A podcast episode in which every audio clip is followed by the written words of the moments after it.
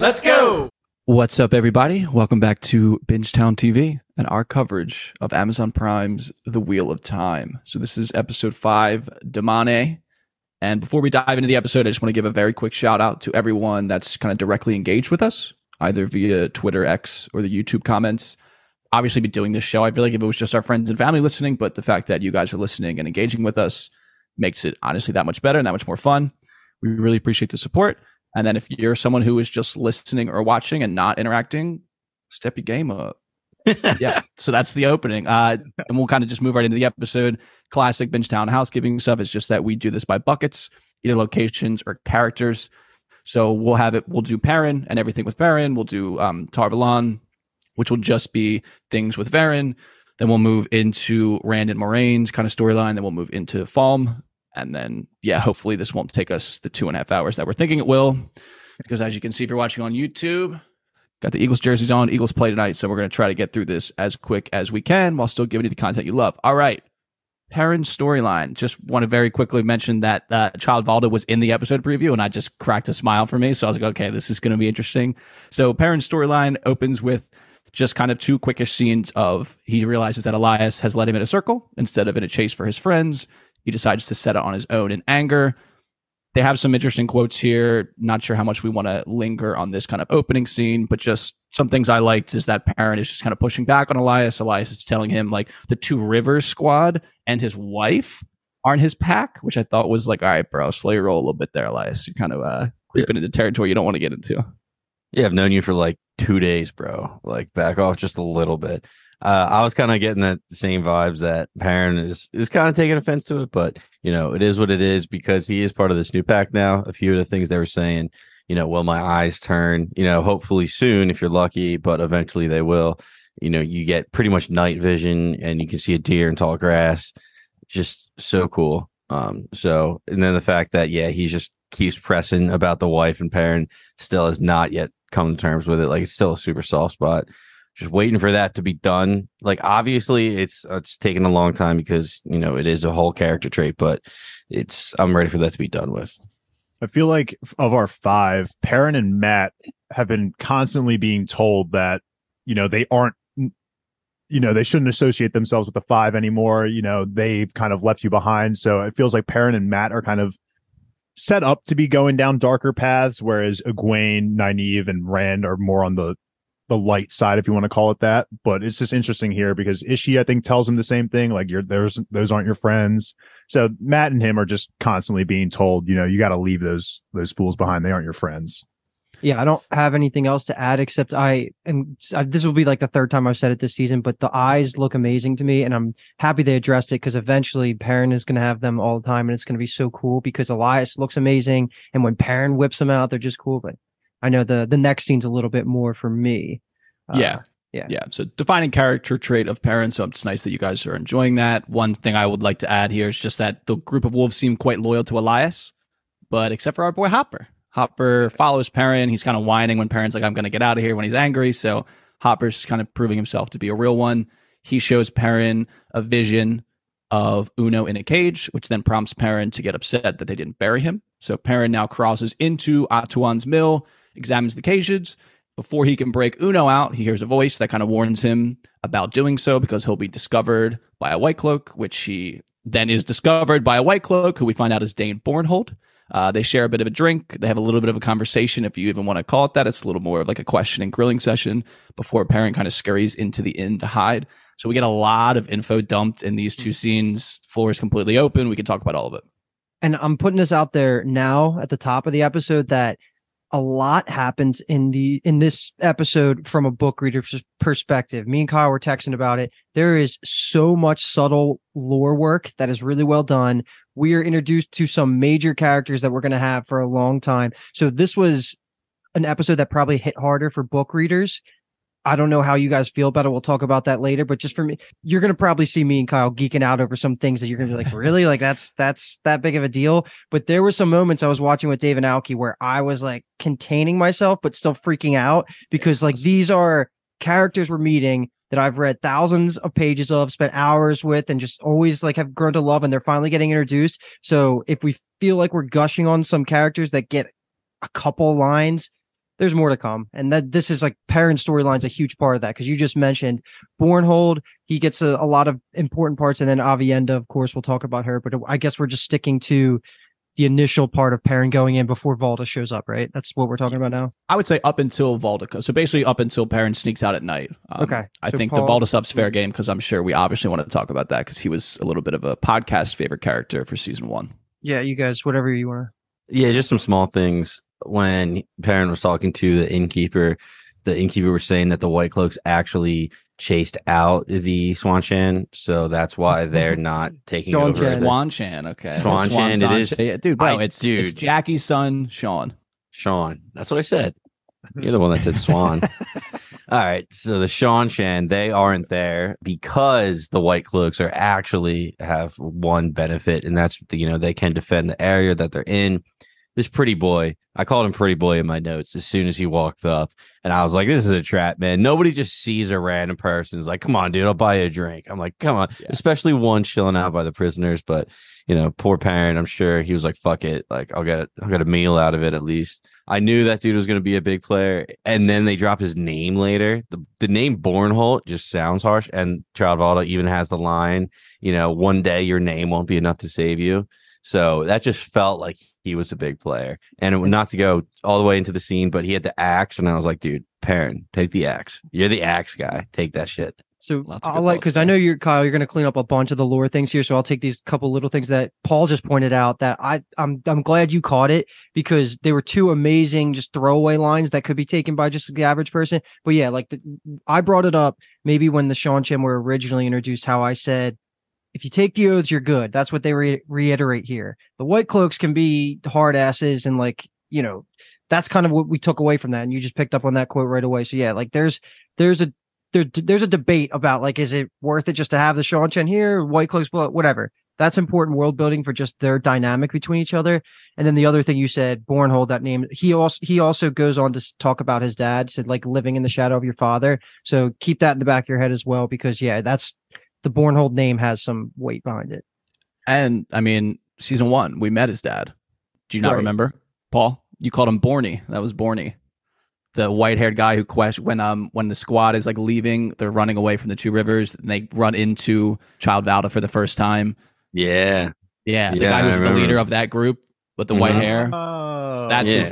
dad. Yeah. Oh, okay. That's pretty cool, Yeah. actually. So that's like a little connection thread That's there. why this show is great. The connections that Yeah. they do is just it's so good. My comments are just going to be really quickly that I, Dain definitely made a very good first impression for me. Obviously, we all think Valda is a complete dick, which he obviously is, and it was cool seeing Dain kind of push back against him. I guess when he first gets introduced and Perrin looks at his outfit, I missed that it was a white cloak outfit somehow, or there was a symbol he, on he the was he was hiding it for sure. Okay. And so that went over my head, but it was cool seeing the interactions between Valda and Dain and that obviously not all white cloaks think alike. You know, Valda might be the extreme of the white cloaks, whereas Dain seems a little bit more lax. Like, I don't know if like Valda would have had a way different reaction seeing Perrin there than Dain did. Dain was very even but excluding the history, I feel like he still would have, you know, reacted a little bit differently. And Dain was very like calm about everything. And I I kind of liked him as like potentially like maybe leaving the white cloaks later down the line, you know? We'll see. To partially quote One Piece, some maybe there's uh, good white cloaks and bad white cloaks. Who knows? Yeah, exactly. Yeah, that's Season exactly what I was two? just going to bring up too. Yeah, the Marines and shout out to One Piece getting renewed for season two, the live action.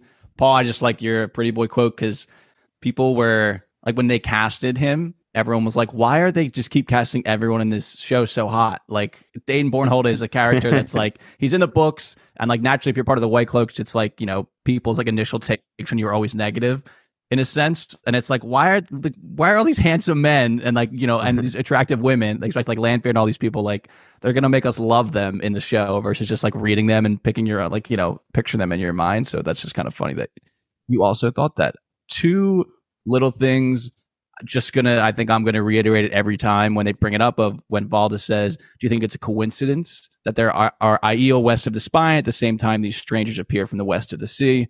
So we've gotten it mostly from the white tower storyline of like things are happening in the world. There's you know false dragons popping up. Now we have channelers who are super strong. So it's they're doing a job a good job of dropping all of those seeds. And you guys mentioned the convergence i guess idea from malazan. So there's our one piece in malazan reference quota for the episode. We banged him out in the in the same scene. I love and us. now we can and now and now we can kind of uh, move on to one small little thing I loved is that um Child Valda is afraid of like the dog barking and Dain Bornhald like makes a joke about it. He's like, Don't worry, there's no wolves around here. So like it's a known thing in the White Cloaks that he like got attacked by wolves and is afraid of them. So that's a fun little kind of extension world building thing right there. Is- oh, and is- and again, as always, there's more things that I wanted to say than I said I was going to say. Again, we're getting this idea that people notice two Richards stitching, two rivers stitching rather. I was gonna say that, but yes, that's just. I was like, don't happening. don't pick on everything, Paul. We we got a time limit. And I was like, yeah, oh. yeah. It's just something that's happening. It's so cool though. I love it, and then Yeah. that makes sense why he describes. I can't think it was Steven Erikson. No, yes, yes, that was the author.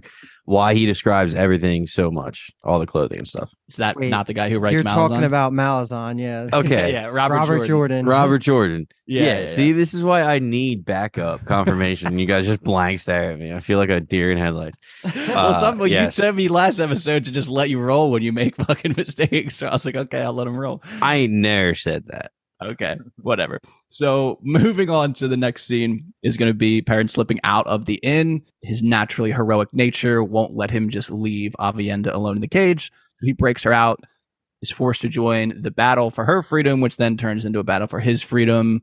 Just a great action scene here. The music was on point. The choreography was on point. So just obviously, just floors wide open. Dude. I mean, Just great the seeing Aiel. Aiel, yeah, in action. I mean, this is the second live Aiel we've seen, at least in the present. I know we've gotten Rand's mother in a flashback, but like Rand's mm-hmm. the only one we've seen, and now we have I.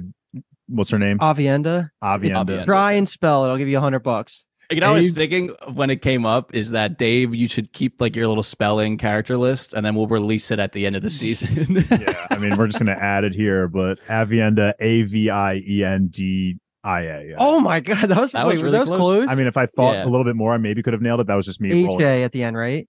Oh, Yeah, yeah, I it's would've- not IA, it's HA. I would have never got that, Yeah. but that was pretty good. That was That's really impressive. Yeah. But no, just this was really great because the the first fight scene we ever get with an Aiel is Rand's mother, who's taking on I think it was like four or five, like or maybe not even that many. Mm-hmm. Yeah, it was obviously, and she was mm-hmm. pregnant, and like that still put on a really good display of like how strong Aiel are. But here we see a non-pregnant Aiel taking on ten grown-ass experienced men, just who are probably, I'm sure, trained to fight at least in some capacity, and she makes slight work of them.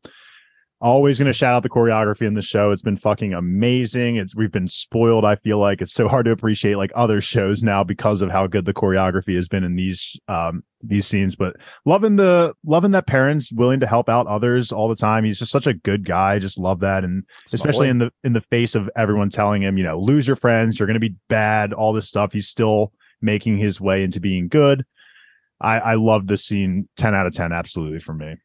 Yeah, the scene was fucking amazing. I got a few lines that I was just like, dude, this is just the best. I want all of this. I said last time the storyline was, you know, piqued my interest, but now it's like really picking up. Uh, so I love her. Aviendha, that that's her name. She's a beast. And a few things here. People shouldn't be in cages. That's just a great line by Perrin. My water is yours, or my water is your Yeah. water. That's just like a. It reminds me of like I see you in like from like Yeah. Avatar. I just like that line. It's a cool little. Uh, is the way you know, the world building thing. like that? I feel like you know like, the song. yeah, I mean, like literally, yeah, that. Okay. yeah. It felt, Um, it and felt then like a way of the leaps like thing that they would say. You know. speaking of songs, not not a song, but you know, Perrin goes to block her and like protect her. She just fucking chuckles like, "Oh, that's cute, dude. That's a fucking cute idea." Yeah. And she was like, "Perrin last name, which I still don't know. What's his last name?" Aybara. I had Aybara, so I was close. Perrin Aybara. Do you like to dance? I was like, "Oh my god, that was I like so badass." I like to break it down on the dance floor. That's for sure. this dude was absolutely one of my favorite scenes of this entire uh, show maybe because aviendha is the pretty much ideal type of fantasy character archetype that i usually gravitate towards so she i have high expectations for her. she was one of the first actors cast for season two so we've known that she was going to appear forever she's a big character in the books like get ready for her because she's just you can already tell she makes such an impression with what little screen time she's got and also, since this is like Dave saying, the first live IEL we'll really have in modern time, pay attention to her little intricacies of her culture that you can get. You already pointed out, Paul, water is a huge thing for them. So she'll say things like that all the time. She calls him Wetlander. Oh yeah, the, the yeah, exactly. The um not mask, what the fuck's the V It's a uh, veil. Veil, Vale, Vale, yeah. And Thom Merrilin, our boy from last season, said to Mat when he was trying to rob the caged Aiel at that point, if the veil is up, it's already too late. If it's down, they're peaceful. And her confidence was amazing. The- I I love that little cr- cackle before call, saying Perrin Aybara, and then she just fucks everybody up. Perrin got some some kicks in there too, like he was doing some things, but Aviendha was just awesome. And this really shows you how strong the culture of fighting is in the Aiel. So she was amazing. 10 out of 10. I was just, it was hard to get a smile off my face when she popped up. my only it's not even really a complaint is just my only i guess issue is it's hard for me like right off the bat Perrin knows she's an Aiel i think is like we're led to assume. For me as a viewer i'm still having difficulties like determining i know it's like the red hair is like a giveaway but when she was like in the cage i personally did not think Aiel right away. I, we see her face and i'm like I, i'm like who is that? Is this someone Perrin knows? He says Aiel um it's just it's hard i just I, I hope with the introduction of more Aiel going forward it makes it a little bit more obvious to me because i know like oh, i know this is just totally random but like elena is a redhead Elayne. elayne is a redhead like you know Yeah. what other characteristics are there that define an Aiel besides maybe the veil the red hair you know So the first thing, the one thing with Elayne, I think is more of like a casting thing. I think they just like her hair so much they didn't want to give her a wig. Elayne's supposed to be more like strawberry blondish, Okay. so it's not. She's not really Not supposed to have like red. red. Yeah. Yeah. as red as it is. But I think it's worth it to not have her wear like an ill-fitting, obvious wig type of deal. And then with the Aiel, it's a lot of it's going to be it's going to be the way they speak, but mostly the way they dress. Like she's Yeah. wearing like that, just like very like kind of rock colored clothing. That's just like what they rock all the time. Oh, wow, I used it twice there in two different Nice. ways. I just thinking like Dune, like what they Yeah. rock Yeah, in the desert. that's kind That of is- what i've picked up on Yeah, that's definitely a very, very, very fair comparison. So, go ahead. Whoa, that was awesome. Did she like block an axe with her thigh? Like she like jumped up and like I don't know what she did. I don't know if she like was supposed to hit like the handle and not the actual blade part. But then like later on, she has like a cut on her thigh, and I was like, where did that come from? So it was just like a weird back and forth. All I, I was a bit is confused by that too. she loves Rey Mysterio because she was 619 and everybody out there was all, yeah. As I read, I was like, dude, the grappling choreography was amazing. I mean, she's Yeah. just in it. It's just really, really, really good. Yeah. So, kind of to bring back the Thom stuff and this just idea of how much we learn about the culture, she introduces herself as Aviendha of the Nine Valley Sept of the Taardad Aiel, Far Dareis Mai. Obviously, that is just straight gibberish to you just listening. It literally means nothing to you. But basically, the way the Aiel culture works is that there's clans and then there's seps within that clan. And then outside of that structure, you can be like in a warrior society, which maybe think about it like your job. So, like, you know, we're from Philadelphia, Pennsylvania, and then we do our jobs type of deal. So, like, they're from clans. They live in like the, the smaller subset is going to be your sect, and then, or your sept rather, and then you can be in a warrior society. So, her clan is the Taardad. There's 12 of them. Her sept is the Nine Valleys. It's just one of whatever parts of her clan. And then she's Far Dareis Mai, which is a warrior society, which just means maidens of the spear. That's what Rand's mom was like. They they're just basically the women that fight. And we learned from Errol a couple episodes ago that the women are badasses. Obviously, they're putting that on display. All of that kind of stuff will get reinforced later, but it's just want to call it out now so we can kind of come back and to Are- this like additional moment.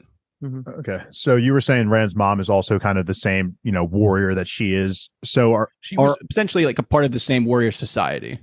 but all Aiel at the end of the day are going to be super strong. It's kind of like the Minks in One Piece. Like I know there's like you know the people in the Minks in One Piece. They have you know their the sword fighters and like the frontline Yeah. people and like even the townsmen. Like they're not trained fighters, but they can It's still kind of fight.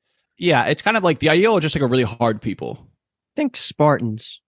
Decent way to think about. it. Yeah, I mean, their just culture is just like Well, built like- around like the fact that like they've had to struggle to survive, and like they're all just kind of hardened people. Whether it's battle hardened, Okay. whether it's life hardened, like they're just like really sense. And yeah, and like that's their genetics. They're like yeah, yeah, yeah, exactly. So we get into the next scene, which is kind of them to having this little debrief session essentially after they just kick the shit out of a bunch of people, and we just learn a ton more about their customs. So like Luke said, she calls him a wetlander. Heron calls it the waste. So we learned in episode, I mean, sorry, in season one, and now we're getting it again. So people call it the Aiel waste where they're from, essentially because it's just like a desert. So it's just like a wasteland to everyone that's not from there. She says they call it the threefold land, which this is just like one of my favorite parts of the episode because this is just great lore shit. It's just so the, one of the folds is the, it's the shaping stone to make them. The second is the testing ground to prove their worth. And then the third is their punishment for the sin.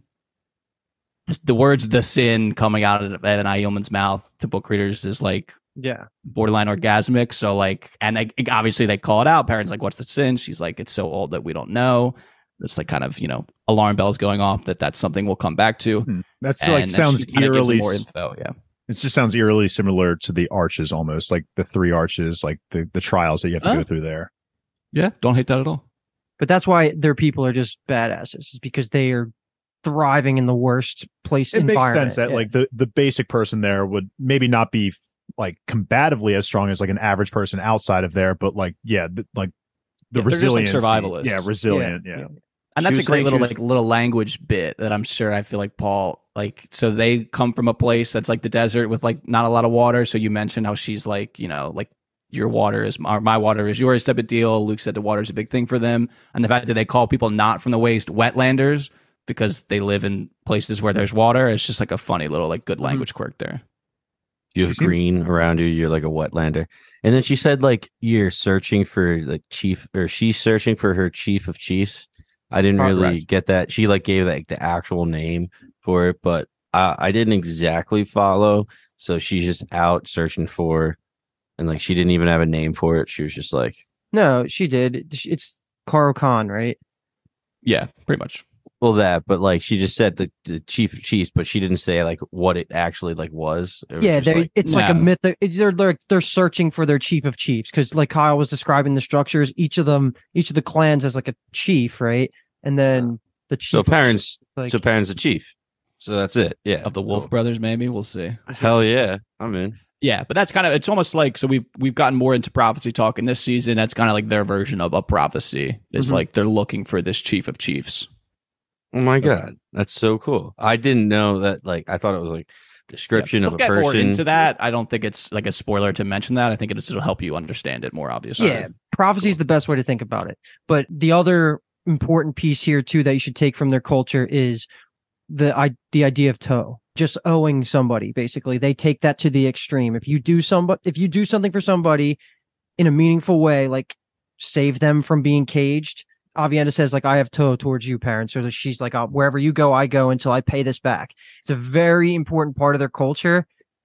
Don't necessarily know where it came from, but it's just a cool little gimmick for the Aiel that makes them even more fun because they take that to their heart like more than you could ever imagine. Yeah. they're like incredibly honor bound. Like even if it's your worst enemy, no matter what happens, like if you have toh to someone, like you have to fulfill the toh. It doesn't matter. Mm-hmm. I have So- like just three comments Mhm. overall about Perrin's thing, and Yeah, I'm more. Uh, this is the last scene, so let him ride. Um, the one is early on. I'm pretty sure Elyas specifically tells Perrin like refers to people as human. I just thought that was very interesting. He's wolf brother.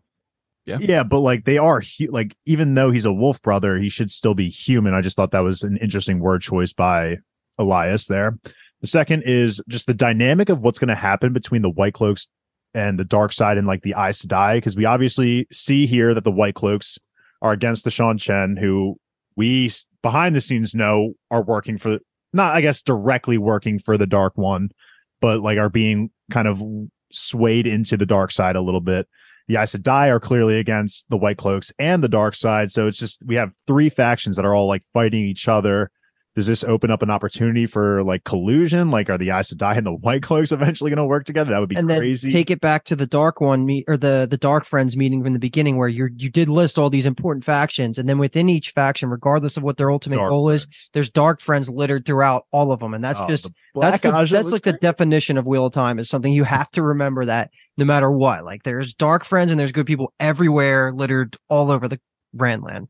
Yeah. And then my last Yeah. comment is that I just thought it was interesting on how Aviendha was like very formal. Like it's just really interesting, like hearing about this like savage culture of people who can kick ass and everything. And then she comes off pretty formal. Like she's constantly referring to Perrin by his first and last name. And Mhm. like the way she talks is very formal it feels like. It's just uh, like you know, I was getting Jeff Chang vibes. You know, every time she's Hey. mentioning Perrin, Jeff Chang. And I I think th- I hope they keep that up because that's like a quirk too. I feel like yeah, that, Baron yeah. That was something that stood out to me, and I hope exactly that they keep that consistent consistency with other Aiel. It's, it's interesting too that you use the word savage. I feel like that again just reminds me of Thom and That might be a racist. one. Yeah, that might be a racist. No, you're good. It's something there. that they they mention in the books and stuff too. Is that like Thom says people are afraid of them, but because they don't know anything about them, type of deal. right. He obviously has like a very maybe maybe not even positive outlook, but like he's has a neutral outlook. He understands their culture. He knows that you know they are what they are, type of deal. While everyone else is like so anti them, and then now you know we're actually meeting one, having a conversation. And she's, like you said, very formal. She's very kind to parents. She understands that she owes him a debt and she's willing to fulfill it. So it's just interesting. It's going to be interesting to get more of them and like see how their culture builds out. All right, cool, cool, cool. Shout out Aviendha and Perrin. Oh, and they're going to fall. Save That's the last thing. Oh, and Hopper's just there chilling, and I like how she doesn't even comment on it. He's Oh, just they- there. They do actually bury Uno though, right? They do get that done. Not that we saw. Yeah, not that we saw. I don't Mm, think They so. le- he left him in the cage, which I was like, dude, that was the whole point. Yeah, Okay. give me my give my boy some respects there. Well, he He's my does say, MVP like, in episode three. we got to get out of here. okay. So, yeah, Child Valda was coming. You don't want to hang around Child Valda. I think Una would understand. yeah. All right. So we're going to dip out of that storyline. We're going to dive into Tar Valon, which is just going to be pretty much Varen. We're going to take all of the Wonder Girls and kind of Liandrin kidnap scenes and we'll work them into the Falme storyline because they make more sense there. They flow better. So basically, the initial scene for Verin is that she arrives in Tar Valon. I just love the little, like, for whatever reason, sneaky little entrance of like this. Uh, I almost said hoarder. This rider on a horse with like the black cloak, and it's like, who's that? It- It's Verin. Um, so she meets up with some brown sisters. They have a little conversation, but she kind of just starts planting the seeds of like her actual mission work, which I thought was fun because she's like, I need the gossip type of deal. Don't know if we want to have any comments on that opening scene. Naomi and Jessica. Is that what I Correct. heard? I just I just think of Yennefer because it's Jennifer and Jessica just replaced with a Y. I just Yeah. cracked the fuck up. So much Um, Yasker and Yennefer. Oh, yeah. yeah, it is a Y. I just love the idea. I love the idea that like they're hanging out in the headquarters is just like the library, like knowledge all around them. That's just Mm-hmm. Yeah. who they are. That's so They're getting cool. crunk. Gives them She's that alcohol. bottle. She, she's Yeah. that bottle. She's like, yeah, can we pop that? yeah. She's like, dude, fucking, what's taking you so long? Bust that shit out. You've been holding it out in front of me for like forever. That was awesome. And she was just asking more, or they were asking about, you know, how's the history of the world after the breaking? You know, tell us everything about how that is going. So that's cool that they're just bringing that in and people know her for that. That's like her goal. So that's nice. That was going to be my one comment is I love how well respected it seems that she is amongst like all the Aes Sedai. Like she comes in, people immediately like kind of straighten up a little bit. They're like, oh, it's you. Like you're here. Like, what are you doing Yeah. here? And I just, I love that people know her and that she's well respected because I have definitely come to love Verin. She's on our side. We've got that confirmation. Mhm. So love her. Verin's the shit. And it's just cool that basically every conversation she has, maybe besides the initial one with the Browns, you can tell that she is based like one step ahead of whoever she's talking to. And she already did all the grunt work of the knowledge part of it before that conversation. And she's playing some manipulation games a lot of the times, like with Sheriam and all that stuff. I just love Verin and I feel like they're really showcasing how competent she is as a Brown. And it really like I like when they're highlighting non-greens and and yeah. Like we get Moiraine as a blue, which is good enough for the blues. We know the reds are all bitches, kind of like, like Liandrin is like our our face of the reds. It's good to see some of these other colors because even in the books, we don't get a lot of like the whites and Yeah, the Greys. Oh my The god! I couldn't- Greys, I- like- off the top of my head, I don't know if I could name you a single Grey sister exactly from the books. exactly. They're- and they're cool factions. So I like when you Yeah. get to see some of the other colors that we we're not like super used to.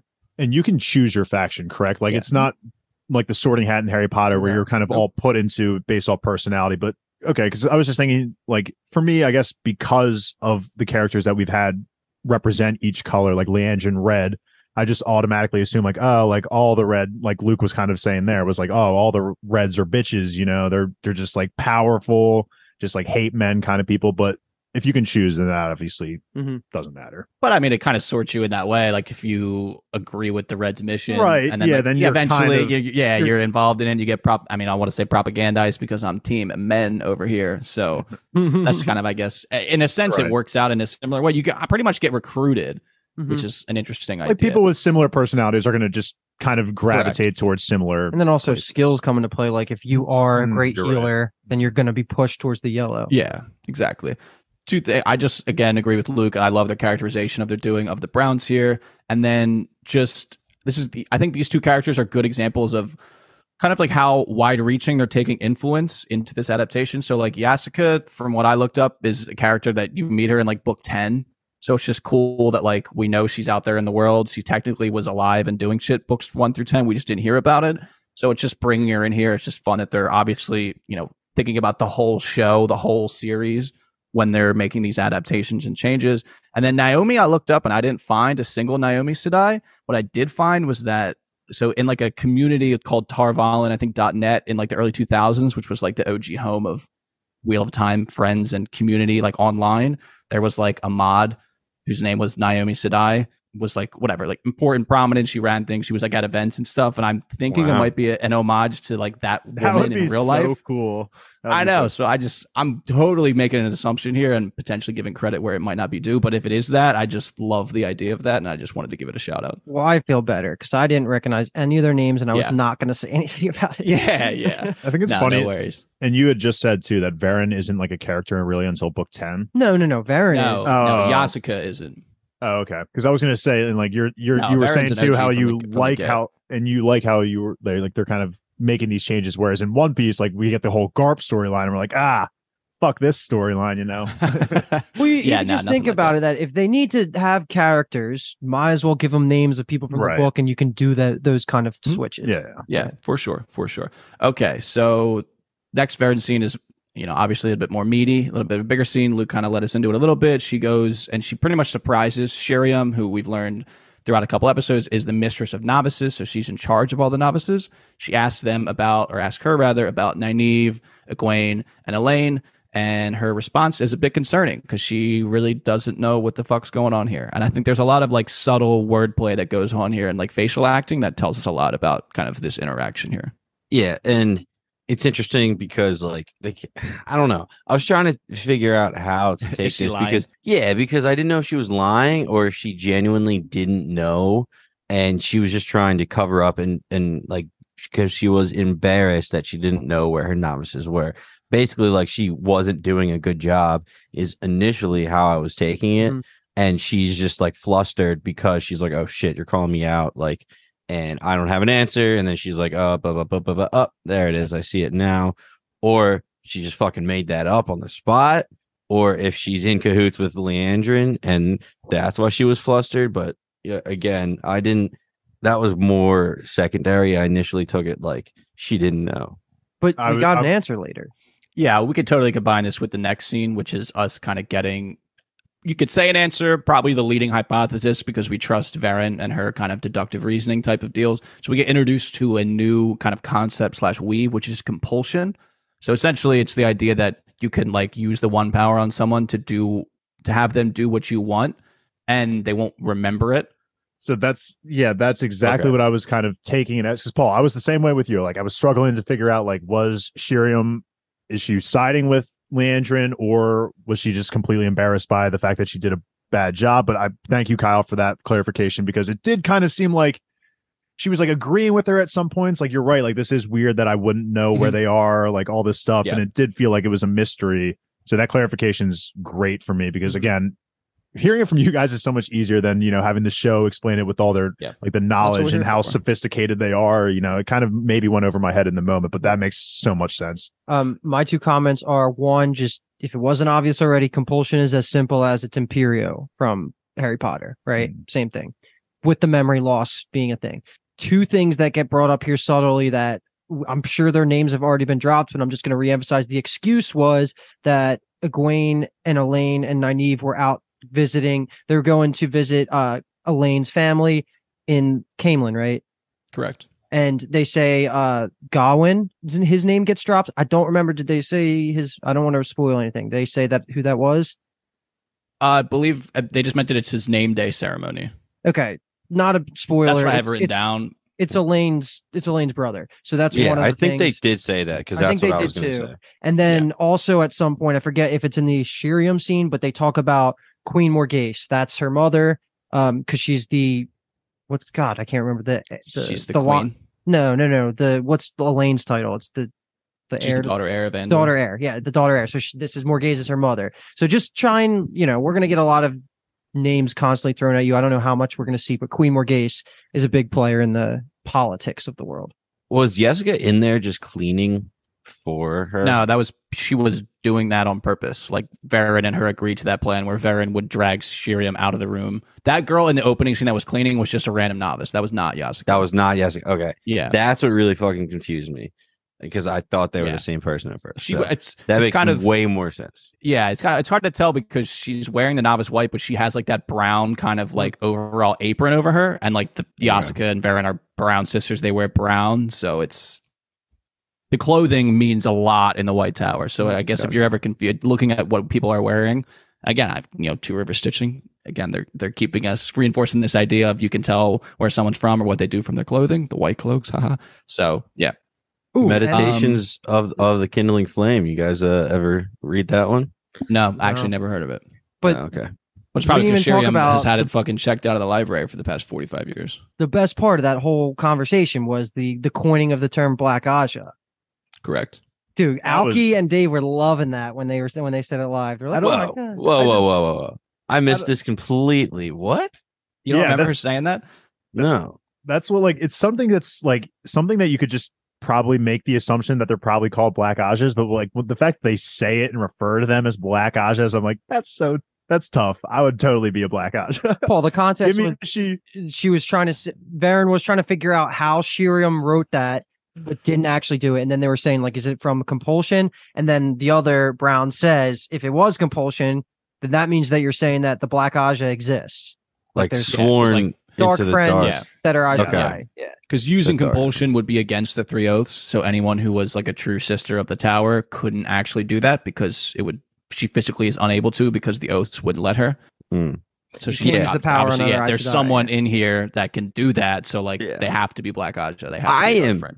Pissed me and Dave didn't bring that up last episode about Liandrin using the one power on Yeah, all the I- novices. I didn't want to feed it to you. Liandrin's also just been like lying pretty consistently, and I like I thought episode like two, you guys were gonna pick up on it, and you were like, "Oh, I think her her her ring looks a little black in that light," and I was like, "Okay, is he gonna say?" And then you literally made the prediction, Paul. You were like, "I think Liandrin's Black Ajah." I think it was episode three, and then Yeah. last episode, Dave was like, "Oh, like she has a good reason to kind of work with the uh, with the Shamayo," and you were like, "Yeah, that's a good point." I, I did backtrack. dark friend anymore. yeah, and I was like, "That's the point of a dark friend. You fucking work with the dark."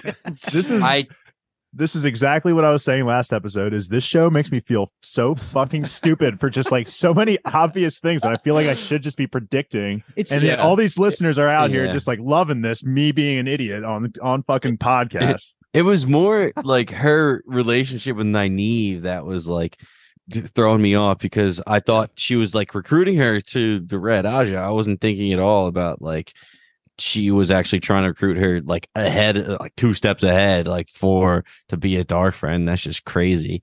But Yeah. we were also I kind of mean, like just I feel good a little bit. Yeah, I mean, I guess a you were there. bit. I mean, you, you could feel 10 out of 10. I feel like you should probably feel maybe 9.75 out of 10. The I conversation. got I got other ones, other ones in here that I'll feel Oh, good. about. yeah, Sorry, yeah. Dave. Sorry, you Dave. do you No, do yeah No, I was just gonna say the conversation.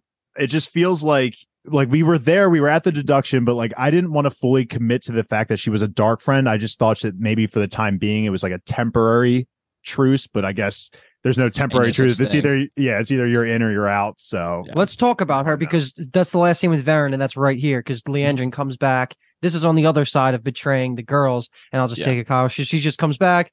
Verin starts. Verin confronts her about the missing novices, and by the end of the scene, you can tell that Verin went into this conversation with some suspicions, Mhm. and she was like trying to play some games there. Liandrin acting her ass off, but like.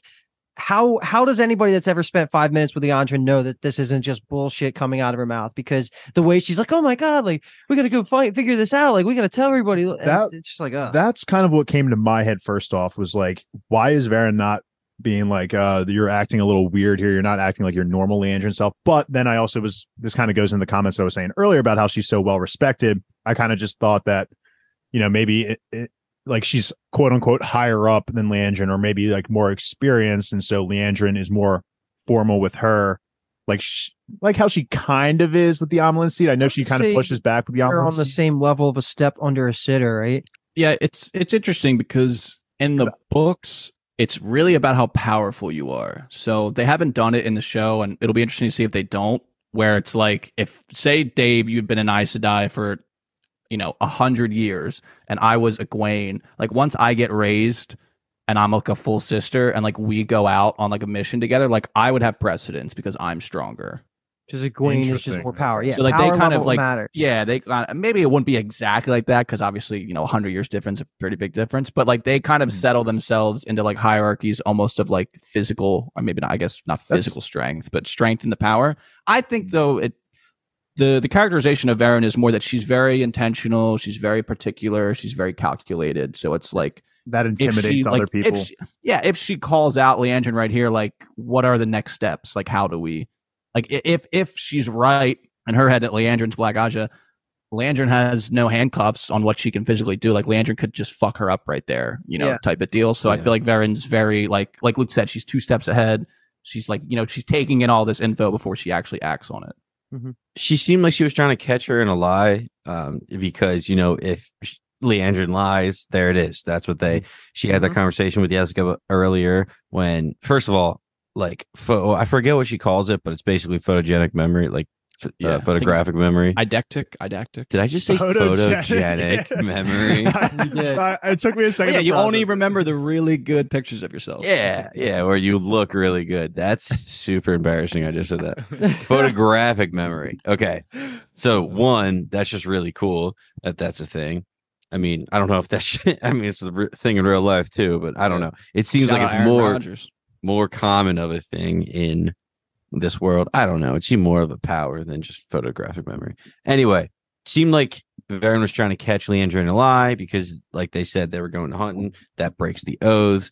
And the only thing that I could think of, but it wasn't a lie, was Verin said to Liandrin, you know, I was hoping to talk to some novices. Um, you know, she says Nynaeve and Egwene, but all she says is, you know, uh, did, did she say that she left with the envoy? Because I don't think she did. All I remember was that Liandrin says, like, oh, I saw a royal envoy, or I heard that a royal envoy going south was attacked. Maybe Was that it- was them. We- We need to hurry. And was that Verin catching Liandrin because she didn't bring up Elayne at all? No, I mean, so Verin gives her that info of like we're looking for whatever. Like she says all of their names. No, Egwene and Nynaeve. She doesn't say. She doesn't say Elayne. I Oh. caught that too, Paul, because then Le- Liandrin says like, She got me. no, yeah, like that was actually a lie in the way that the ver- the because Okay. she never mentioned Elayne. I agree with you because they talk about Yes. Nynaeve already being accepted, and then Liandrin says, "Well, we got to find out where the novices are." Like the, I Yeah. thought it was going to turn to that where she was going to say, "I never mentioned Okay. novices. I never mentioned two novices." That's what I Yeah. thought it was, but I don't really. They didn't. But that's like a address. Verin type of like that she'll file that one away type mm, of deal. right. The, yeah. Exactly, and it, it wasn't exactly a lie. It was just like making an assumption by Liandrin, I guess. So Totally like that. lie. Well, I know it was uh, like it was an actual lie, but Verin can't call it out as an actual lie because she Right. doesn't know that. So like she can't use that as evidence. But the fact that Liandrin said a royal envoy going south and Verin didn't bring up Elayne at all makes me think that that was her trying to catch her in the trap. Or at least now she has her in her sights more often because she's suspicious. It's a good Wow. call. While we're on this topic, can we just cover oaths real quick? So, are they like just like a verbal agreement, or are they more than that? So, like we know, obviously, in season one, the Amyrlin seat and They're more Moiraine. than that.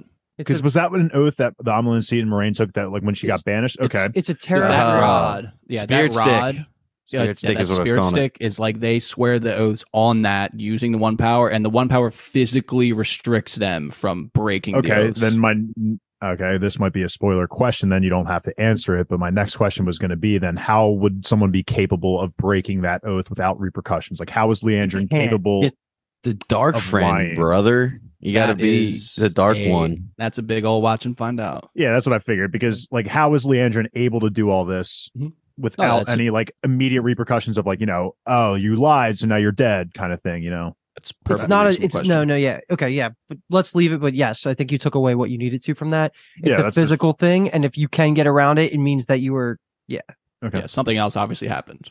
Right. White Yeah. asparagus. I thought it was That's so funny when she's like, sound. Liandrin's like, yeah, I have this one experience, you know, that like is only from this one village. And Verin's like, yeah, yeah, that only buzzes this one time. And you can only get, yeah. She just like finishes the sentence where she's like, fuck off, bitch. I Yeah, thought that was so funny. Perfect She already alibi. knew. Perfect alibi. She already Yeah, knew going into that. Oh, yeah. Way too Liandrin's calculated of an alibi. Yeah. Way too calculated of an alibi. That was a good alibi though, because she Oh, yeah. probably used the ways to get to a random Yeah. con- uh, spot and then just yeah. Yeah, but It was it's just too good of an alibi, you could say. Yeah. yeah for Verin exactly. Yeah, exactly. Yeah. No such thing as as a perfect coincidence for our gal. Those girls Aaron. are worth more than gold itself. Like, shut up, Landry. And you don't It's give a what are you shit doing? about Let's anybody. go.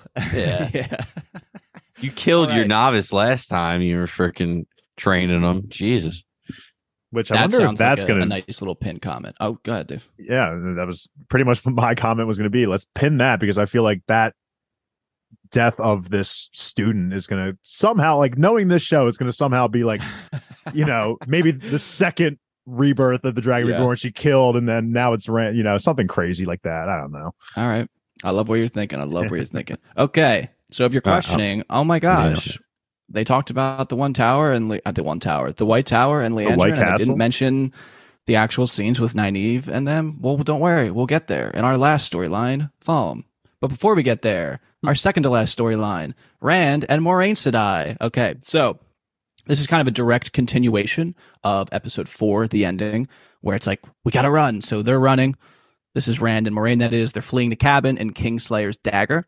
They eventually kind of recruit a local farmer, we'll call her, uh, in their bid to put distance between themselves and Lanfear, who is pretty hot on their heels. So I think we talk about kind of everything up until like them actually like leaving and like Lanfear running on the road. So like we'll, you know, they're running down the hill. We kill the horse. Leanne, I mean Landrin, Lanfear gets her own horse type of deal, and she sets off. I think everything within those kind of two pieces of bread sandwich. One, I just, Just- love how calculated Moiraine is. Like killing the horse. I mean, sure, it's savage and it's it's annoying because like Rand only ever sees like this kind of side of her. It's just like because he's watching, like he obviously doesn't want to kill the horse, but she's like, we got to fucking do this right now, otherwise she's gonna chase us. And Rand's like, no. So like, I just love. I know I was saying in the last podcast, I think that that it bothered me how much like she's calculated and she's just like going and going. do whatever it takes. But like here, it's it's kind of funny, especially for Rand. But the one thing I took away immediately here is like as Rand is questioning Moiraine about like what the fuck is going on, like there were looks on his face, like he kept looking back at this, you know, looking for Lanfear, I guess. But to me, it seemed like you know he was devastated by the betrayal, but like he still does have feelings for her, and that was kind of it's really cool how they gave us those like facial clues in the beginning of the episode and then where we end up at the end of the episode with him like accepting that he's going to meet with her and talk about their relationship.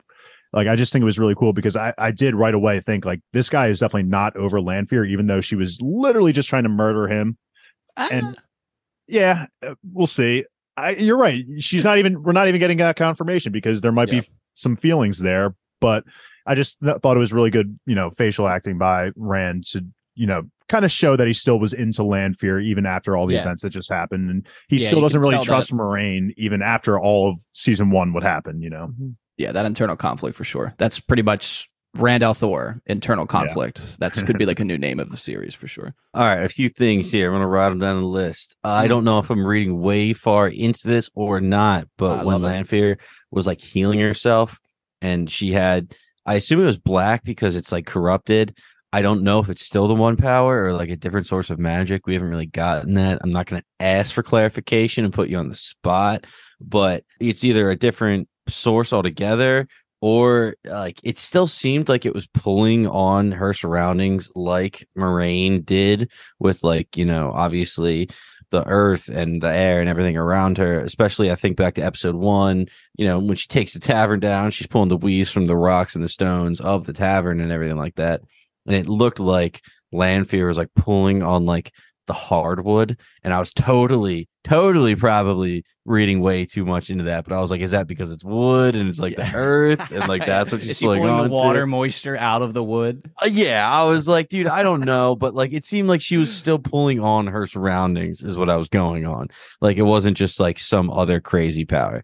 Um, I don't want to put any bumpers on your mind, but that might be a little too far. If you're thinking if if she's like pulling wood and it's earth weave. yeah, yeah, okay. I will retract on that aspect, but it was more. It, it's still is it the one power that it's just black because it's corrupted, or is it a different power altogether? That was like the main thing. As a I'll rookie take- watcher, I'll try and answer your question. Yeah, go ahead. I love think it. it's I personally think it's different uh, because we saw at the end of last episode those like invisible weaves that were going around her and like I felt like I was seeing those while she was in the healing process and then that black stuff came out.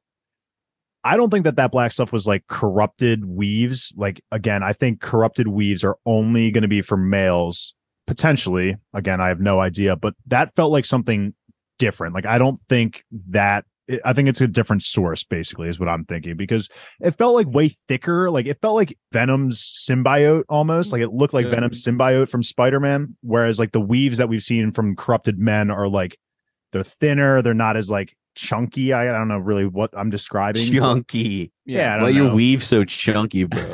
yeah. So I'm thinking that that might be like some like reserve power that they have, not related to the one source. Because again, I, the main Who's reason they? I'm thinking that uh, Lanfear, I guess, like like they, as in like maybe the Forsaken ro- can pull from something else that's not the one power. And ju- the only reason, and the only reason again, I'm making that assumption is because I think the black is only supposed to be for men, and I, that's just where I'm at personally. But if you want to go ahead, and I'm only asking that question. because I want to get like your official takedown in the right words. basically, I just think that black stuff that she was using was not the one power. I think Okay. that's maybe a side effect of We're on the board, she baby. using. Yeah, that's it. We're on the board. right. I'm gonna go on the board as it's like a forbidden technique or whatever because she's still using the one power later on when she's whipping the horse, which is fucking awesome. She makes a whip out of the one power and it's not black or anything like that. So maybe like revival of the yeah, that's like fucking- an that's another thing. Is I don't know. we saw her do that and it wasn't black. So I'm just I, I'm thinking they're separate. Dave, bro, you drinking champagne on the pod right now? I don't Champagne and beers, baby. We're oh, ready. we got two champagnes. Damn. We're actually gonna need a third one, baby. Let's Oh, go. maybe I'll bring some champagne over after this. Oh, is that a little sixer that's getting Oh, tossed around? Tall boys, too. Oh, Tall boys. oh yeah. I, I getting a freaking bought those last week, actually, now that I remember. You Yeah, did. thank you. Give me another beer. No. All right. um, okay. The- Wait, wait, I okay, you have another one? Okay, go ahead. keep going real quick. I'm sorry. That was only my first one. And Don't I said I want to go down the list. All right. Moiraine killing the horse. Absolutely no reason. That was just that's just grinding my gears because of course that person comes up. I wanted her to just like slap the butt of the horse but and run off. But That's it, you could process stop. results right there. Yeah, I know. Yeah, I like that it just shows her ruthlessness. The when she does blow up that dude's head and she's getting on the horse, she goes, Is there anything slower than a horse? And I'm like, All right, what are you riding dragons or griffins? is that what- is that what you're like? you want you're you just- want to you want to take on the board? Yeah, yeah. She's used to riding dragons or some shit, or like, Riding dragons. Okay. Well- yeah, yeah, kind of. She already did. Yeah, we saw last Hey. episode. yeah, two kinds of dragons. Well. So yeah, Paul- I don't know what she was referring to, but I was like, dude, horses are like the fastest fucking thing right now. before you get into your next one, let me just give you credit for being right. We're gonna we're jumping a little bit here, but so you called that Lanfear fell in love with the OG Dragon Reborn, which, Yep. Which we know we've seen the time period in which that Dragon Reborn was from. They had like flying cars and shit. I'm pretty sure Oh. there. So there you go. She was probably riding around in one of those fucking Great ghost whips. Dave. Yeah, there that we go. makes so much But I'm giving- but I'm giving you credit, Paul, because you fucking called that shit, and I'm pissed. Yeah. Again, I'm just you're And you crushing. guys- I'm giving you credit. I'm giving you credit. Yeah, that was a good get, Dave. I wasn't even connecting that. But- yeah, that was good. but I'm still open to the idea of Lanfear riding a fucking dragon. That'd be that'd be awesome. Another like a third dragon. Well, I meant like an actual dragon, dragon, not like the Dragon Reborn. I Oh, mean, Well, she's Yeah, she's yeah. already rode two of those, so the, the third one is like a like a mythical one. Well, I guess Okay, they're yeah. all mythical. Uh, Yeah. I guess like a like a fireball. They can probably all be fire. If like one that, go, that has has like scales. scales and wings. Yeah. There you go. There you go. um, and that was about it. And be- because I was gonna say, list, brother. I know I was gonna say the whip and the one power. We're that's just so fucking busy, general. guys. We're so busy. Just fucking busy guys. Mm. All right, the one I'm thing I want to say, I'm putting my Yeah. take out there. Then you can ah, Okay, clean. Oh wait, are you doing it? Are you cleaning up anything like lore wise? Mine's a take. It has nothing to do. yeah, with oh, oh, no, takes always take precedent. Okay, yeah. So I'm just ready to officially put it on the board, but I am a diehard Lanfear stand. I like I've loved Selene. I liked her a lot. I like the actress from Peaky Blinders. She's great. But after this episode, I am a absolute diehard Lanfear stan. She is, in my opinion, even more threatening than Ishamael has shown us on the screen. Like she is like ruthless, and Moiraine goes on to later to say that she was known for her cruelty. She, and like I don't know what they did with her when she when the reveal of the darkness was there. Maybe it's like the makeup or how she tilts her head, but she is scary now, mm-hmm. and it looks fucking amazing. You could just tell in her eyes that she like flipped the switch when she stopped being Selena now is full Lanfear. Everything she does is just just grips me now. Like I am so on give her, especially the last scene, which I'll I'll save some of that for the end. But I was like ready to jump through the TV screen with that last scene when Rand wakes up and she's just on the throne. Oh, I could I could rant about her all day. I I'll fucking love places with for Lanfear. sure. Yeah. so that's all I wanted to say is that Okay. I will um um I like Lanfear more than you guys. So. I love it. I'll I'll slide into second place there. The the sound effect of her like using the power when like her just like so she has like her hand down on her side, and, like that little circle, like Krillin's destructo disc comes up, and that guy's head just pops out of existence. The sound effect of all of it was legitimately perfect. The first time I watched, that's when I text you guys. I was like, I'm ten minutes in, and this episode is insane already. we got to that scene. And I was like, this must have been where Kyle texted. us. Yeah. dude i was like oh my god i didn't i just didn't expect them to get that kind of like graphic ruthless Yeah. with it which is fucking awesome It was I- amazing. Go ahead, Paul. I love the line where she Lanfear is just saying, you know, he's still so young. I I must remember that, you know, like he's he's acting irrational right now. He doesn't know any better though. That's because I can still forgive him and I can still love him. I just have that going on in the back of my mind. It's hysterical. Um and Because she's she- thousands of years old and he's yes. eh, what is he 18 i don't even know what he is Yeah. in the show well she she says to him last episode like you're too young to have a past he's like well you'd be surprised like not Yeah. realizing that she has you know yeah thousands of years of a past Yeah, basically yeah, Also gave props to Moiraine. You know, she's more ruthless than I imagined, using you as Yeah. bait. That chick, that stable woman, got off Mm. a lot easier than I thought she would. You know, getting your What? mouth sewed, getting your I- mouth sewed together. That's you it. just I think you I would wanna die of rather- starvation slowly Yeah, Dude, I think I would get a knife rather just cut it open. Ugh. I'd rather yeah just okay I'd rather take the head popping. I thought she all was gonna die. Yeah. i mean No, it sounds like she might die pop my head. Um, But I, I just really quickly thing- again. Go Okay, ahead. go ahead. no go ahead we're getting excited you're good Just the thing is, just again, how much, how little effort it takes the Forsaken to just do things is just so incredible. Like Mhm. what I'm thinking here is, okay, yeah, she flicks her hand, and again, this this woman, this guy's head pops off, and I'm just kind of thinking, like, if Moiraine had her powers, like, what? I, she's already freaking out without her powers. Like, even if she had her powers, would she even feel like that much safer? It just feels like it's such a threat, and like we've never seen any of the Aes Sedai, Aes Sedai except for maybe Liandrin, like come that close to like displaying power. But again, that was kind of relative because Liandrin was putting like novices in their place, where like Lanfear's putting like actual Aes Sedai in their places. and that's an amazing takeaway because in my head the forsaken they're doing a great job of showing you how crazy strong the forsaken are. Like we're talking about Aes Sedai versus Aes Sedai. Like the the the top Aes Sedai are like you know back and forth but then you get to forsaken you jump 30 tiers. Yeah, now like, I'm like we're on the talking One about Piece mindset. different world here. I'm in the mind, Yes. One Piece mindset of like, how the fuck is like our side going to catch up to this level of like the dark side? right the power scaling does it's Yeah. it's great because you didn't expect this I guess we just need to train Egwene and Nynaeve to be fucking bosses because they, they are the hmm. only hope that I've seen so far for fighting the Forsaken off. And like, Oh, and they're not even hopes because like they're so young and inexperienced. Like, they need don't to start. Don't forget elayne don't forget and elayne, Elayne, Elayne, you're and the dragon and the dragon. yeah But they're In still regards- they're inexperienced. and parents not a regards to- wolf the dream stuff is crazy and it was a great on the rewatch. It's it's awesome when she says you know uh they'll eventually they'll sleep and i'll catch up to them. You're just thinking like all right she's just gonna ride through the night and catch up. It's like no we get the Yeah. reveal afterwards. You know lanfear's able to infiltrate your dreams and that's what she was known for and that's why she was the most brutal. So uh that on the rewatch was great and also is just like, well, fuck, you know, it's just like Freddy Krueger. Like that's one of the things you have to do Well, every day. doesn't Are that you like reading my notes because you're just pulling exact sentences and words out of my notes? That's hilarious, Paul. But but doesn't this also make season one better when you think back to the first time of the Eyes of Ember? Like that was Ishi Yeah, doing this to a lesser capacity. And now like when you go back and rewatch it, it kind of makes more sense rather than it just being a fantastical like visions. It's actually like a concept in Wheel of Time, and they're going to keep getting more and more into the dream world. So I'm happy that we're finally talking about it because it's a huge concept. Because what did who described Lanfear as like the master of dreams or whatever? Like she has a mastery. of- Okay, Yeah. yeah.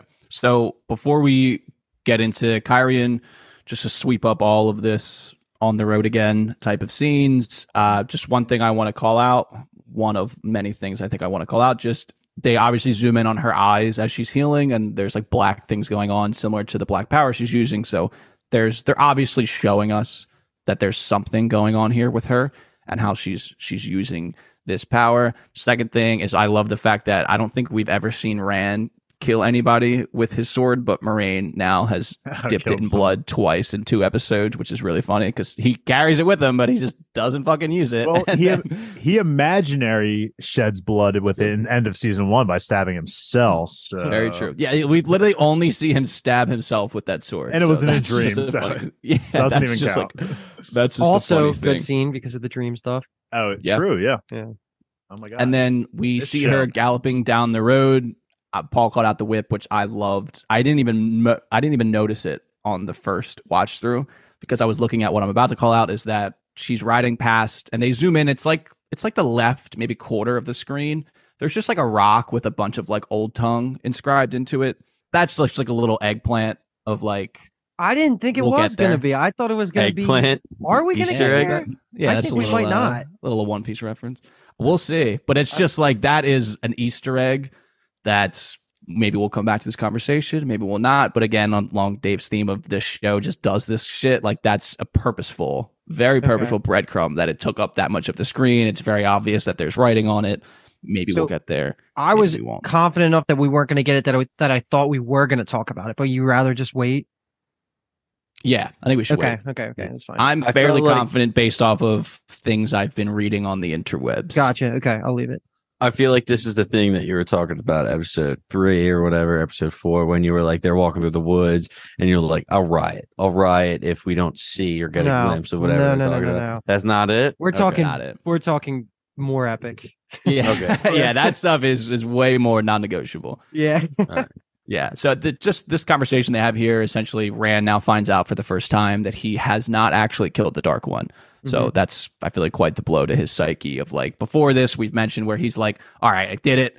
I did what I had to do. Now I just have to manage not being an insane person and killing everyone around me. And now it's we're literally back to square one, or even potentially square zero. Oh no, Maybe, negative. maybe square negative, yeah, we're because yeah, we did negative work at the Eye of the World. So he's like, holy fuck. Um, he the the Forsaken Loose. He keeps using Lieutenant, which makes me giggle and laugh every time. But I'm pretty sure the subtitles say Lieutenant, which is just funny.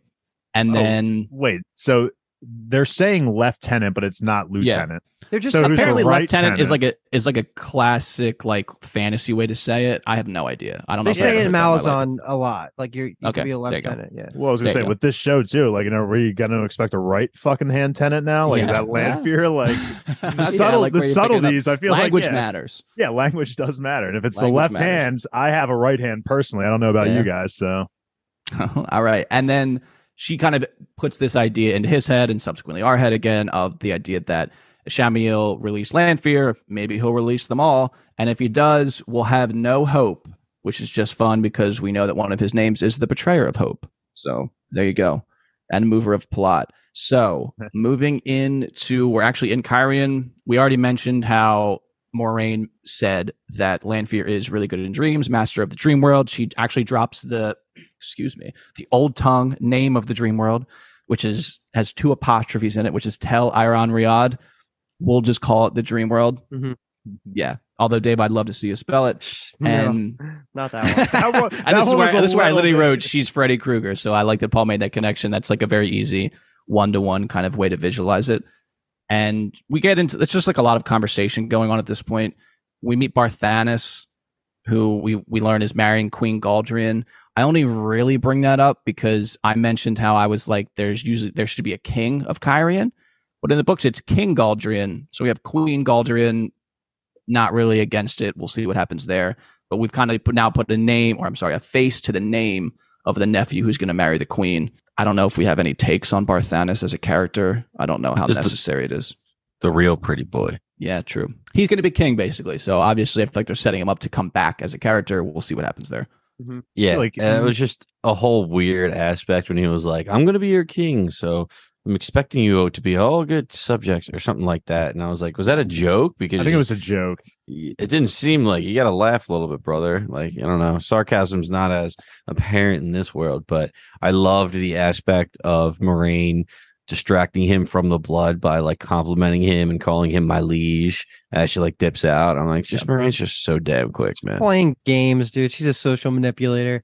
But you actually, I'll take it, Kyle, just because it's the next thing that happens is we do get Moiraine and her sister in the room, and this is the first time we get to see Moiraine vulnerable and I don't maybe ever I don't know if she's ever been this Uh, vulnerable maybe yeah. with Siuan I guess not with bit. another person. Right. And it was good to see because I feel like she's been she's probably on like on the lower end of the totem pole right now and the general audience makes complete sense. She's kind of just been a mean to all of our main characters Yeah, yeah, because she's definitely been a thinking about the big picture.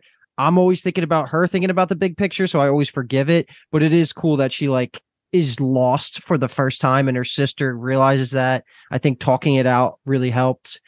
And then she was 100% correct in saying, if I make the wrong decisions here, everybody in the world, in the history of the world, can die. So like I the weight is is worth talking about. And I like that it's a reminder for viewers like, yo, like you hate on Moiraine all you want, but without her, we we don't even get this far.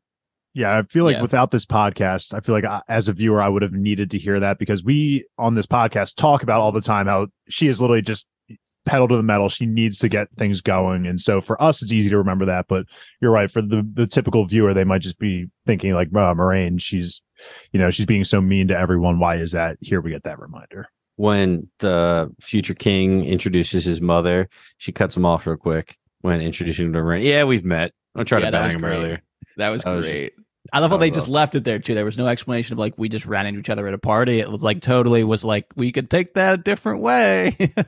One very small thing last episode we were talking about whether or not Moiraine ever visited her sister after she went to the White Tower.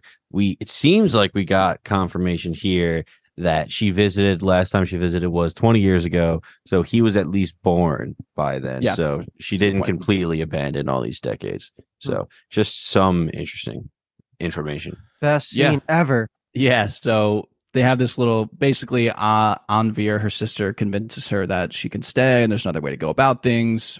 This is when she kind of, I guess, has that epiphany. Also, the last thing I'll say is that I mean, I must be this might be a crazy take, but her older her younger sister would Oh yeah, no, absolutely. I'll I'm back you. thinking up. would. Yeah, I I'll might, I might, I'll side I might with on slap that one. the uh the GILF acronym on her.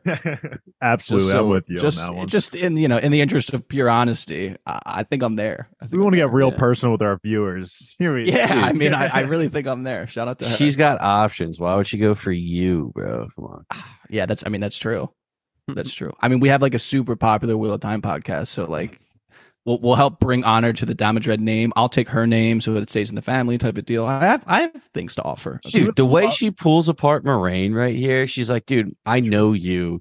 You don't have a plan. You always have a plan. You don't have a plan. You're freaking the fuck out. She would look at you and just tear you apart. Well, yeah, she just wants to. She can she can dominate the relationship. It's like, oh. She would look at me and be like, "Oh, that is the left hand man of Ishi right there." So, gotta get in with him. She'll probably kill you. Okay. No, no, she would love me. My power. So, speaking of Moiraine's plan, we now learn in this somewhat final scene. It is the final scene of their. Oh, it's the final scene of the episode too. Wow, double final scene. That her plan is basically, hey Rand, go act like you love this woman. So he's gonna fall asleep. He's gonna try to convince her that he still loves her, and maybe he does in real life. Who can say? But that's kind of the big plan. Is like, all right, we're gonna go to her instead of just waiting for her to come to us. I love how I'll. This will be my initial take. We'll talk about everything afterwards just love how it's it's your chance, it's your choice, Rand. I mean that this time, which just like a really fun little like nod to everything that's happened between them. I really like Mhm. that. This is so so we're gonna talk about this scene, then the Forsaken scene, and then the final scene. No, I think we can talk about the final wheel dream here. Oh, wheel dream because he was definitely tied to a wheel. But That's what what I is want to. what does the a man of Forsaken the people. conversation fit in then? Thumb. Of la- in the in the teller in the dream world? Yeah. Okay. All right. Then just in general, I'll I'll throw some thoughts out there for this. But yeah, like you pointed out a good part there. But one thing that Moiraine even says takes it a step farther, confirming Paul's theory about the Dragon Reborn and Lanfear, the original Dragon Reborn or the last Dragon Reborn and Lanfear being a thing. And she, he actually loved her back until he met his wife, which I don't think we have a name for yet. And then Yeah. that broke her heart so bad that that is what actually caused her to go to the dark one side, which great little subtle lore there kind of explains her whole character and then Yeah. it really really escalates with this next scene but i'll i'll wait until you guys say what you want to say Yeah, I mean, just to go back to Moiraine and her sister talking, when Moiraine finally comes out and saying, you know, Ren needs protection and I can't provide it. Her sister's so good, like, oh, my much older sister gave me advice Yeah. one time, you know, and she goes through the whole thing, and then Moiraine eventually is like, "It's good, excellent advice, wasn't it? It was very excellent." advice." And she- Yeah, I just like love you. Moiraine. Yeah, just tooting her own horn, just, just a little bit. Um, just phenomenal. And the reveal to Moiraine was given to Rand. All that was so good. And I'll just, you know, say it. I have never been so jealous of Rand when he was just shirtless, tied up, and Lanfear was just staring at her. I was like, you look incredible up on that throne. Dominate me. I don't care. Like mm-hmm. that was just she looks so good. it. she was finally Yeah. so Oh good. yeah. dude i did not see that i i was saying like when you're when they're doing the close in on rand's face like the actor and he's closing his eyes and he's about to wake up i thought it was just going to be lanfear like standing over him like the haunting of hill Like house or whatever i was like i was like open your eyes be there be there be there and then what it turned out to be i was like this is the best way ever to end an episode like this is one of the only things that could have happened to end it like this that I was like, whoa, this this might be up there with last episode as best of the series. Like these two episodes for me are probably my favorite of the series. I got two words for you. S tier. Let's fucking go, baby. It's S tier. We're jumping the gun, baby. Bottom of the S tier me in, right here, dude. dude. This- This episode, I really do like. I mean, we have more to talk about, obviously, Yeah, but I just this episode really opened my eyes and just this episode, I feel like was is what was it Wheel this one or the last one? all of them, but this one just doubles Just down on like this is like Wheel of Time, like the the subtleties, like the world drops that we get like early on in season one that come back here. We get, I still get surprised and like twists every three minutes here. Like I just the show is incredible. Like I don't know what this conversation is going to look like. I don't know Oh, if they're just going I- to hate each other by the end of this, or are they going to just mm. start fucking on the wheel? Like I, Yeah. literally Rand says, it Rand either way. says, you know, everything between us wasn't a lie. There was something there. And you can tell, like you're saying, he was looking back, like he actually gave a shit. He was pissed at Moiraine for killing her. Mhm. So he was definitely feeling something, especially because he was given this fact that you're the first person to not view me as a monster and all that fact. So there was like a certain, I don't know if it was grooming, if he could just blame that all on her grooming him for a little bit, but there was something there. And did you guys get um Ragnarok Hel- Hela? oh, I- that was like my first thought. Absolutely. And then Is I that her kind name of, Hela? yeah, Hela. yeah, yeah, yeah. And She then looked my- exactly like that. Yeah. Exactly. And then my other thought was everything everywhere all at once when like there were rocks basically in the middle of fucking nowhere. That's kind of also the scene that I was picturing. But yeah. oh, that better be opening scene of episode six is that, or else why even have an episode? I will I will Ah, that feels that like a little is. teaser. No, I feel like it's gonna be it. It's gonna Okay. open. It's gonna All right, is that a take? Put it on the board. I'm gonna write it down. put it on the board. That's a Rabble, rabble, rabble, rabble, rabble. Okay, so this is going to be our last opportunity to talk about anything Rand, Moiraine, Lanfear. It seems like we got it all out out of our system. I'd melt if I was in the same room as her. she would probably do it herself. She would love to just watch the skin melt off your bones. And just in All the vibe of just locker room talk, since you guys were allowed to say the Gilf thing, am I wrong that she got hotter when she became dark like this? Oh my God, yeah. Oh, so hell yeah. Okay, Yeah, she that just level like, of turned it on. confidence. yeah. the- Eyeshadow just oh, goes up a bunch, like threefold, which automatically We're makes talking- you hotter. Same Whoa, thing with her- threefold, bro. You talking about the threefold land? Hell yeah. I'm thinking totally, totally on purpose. crazy is definitely hot. I just immediately think of Azula. just from Whoa, Avatar. I love it. These Avatar right comparisons here. are on Yeah. point. Yeah. And if you're evil and crazy, I'm in. All right, I'm ready. All right. The final bucket, the final location, the final storyline, the final battle. Oh my God, you like that? We'll get there. So, Falme, this opening scene is going to be, we're taking it back. We're going to turn the dial down a little bit of our intensity and our passion because we get Lady Suroth, who's the woman that was on the Palanquin when we were in Atuan's Mill. So she returns to Falme. She returns to a very muted and tense court, I would say. and we're introduced to her superior. So we were kind of stumbling over like how high is she? Is she the empress? Is she not? Is she the queen? Type of deal. So we meet a superior of hers, which is High Lord Turak. He is the royal commander of the Hailene, which means forerunners essentially in the old tongue. And we also see a very familiar face who steps That's out a- of the crowd. So yeah, obviously everything open as always in this scene. I know, I think what I know we're going to start talking about, but we can talk Yep. about all of it. Let me just say that all I needed was one scene of Padan Fain to have him back in the top three. Didn't even say anything, but he did whistle, and that got me Yeah, going. I just need to Yeah. see his face, and he's back in the top three favorite the characters. I love him, but no, seriously, like great seeing Padan Fain again, and just again, we're coming full circle with this. Like, what were they planning on doing with the Horn of Valere at the end of season one? Here, they're trying to make. I'm assuming they're trying to make a truce with.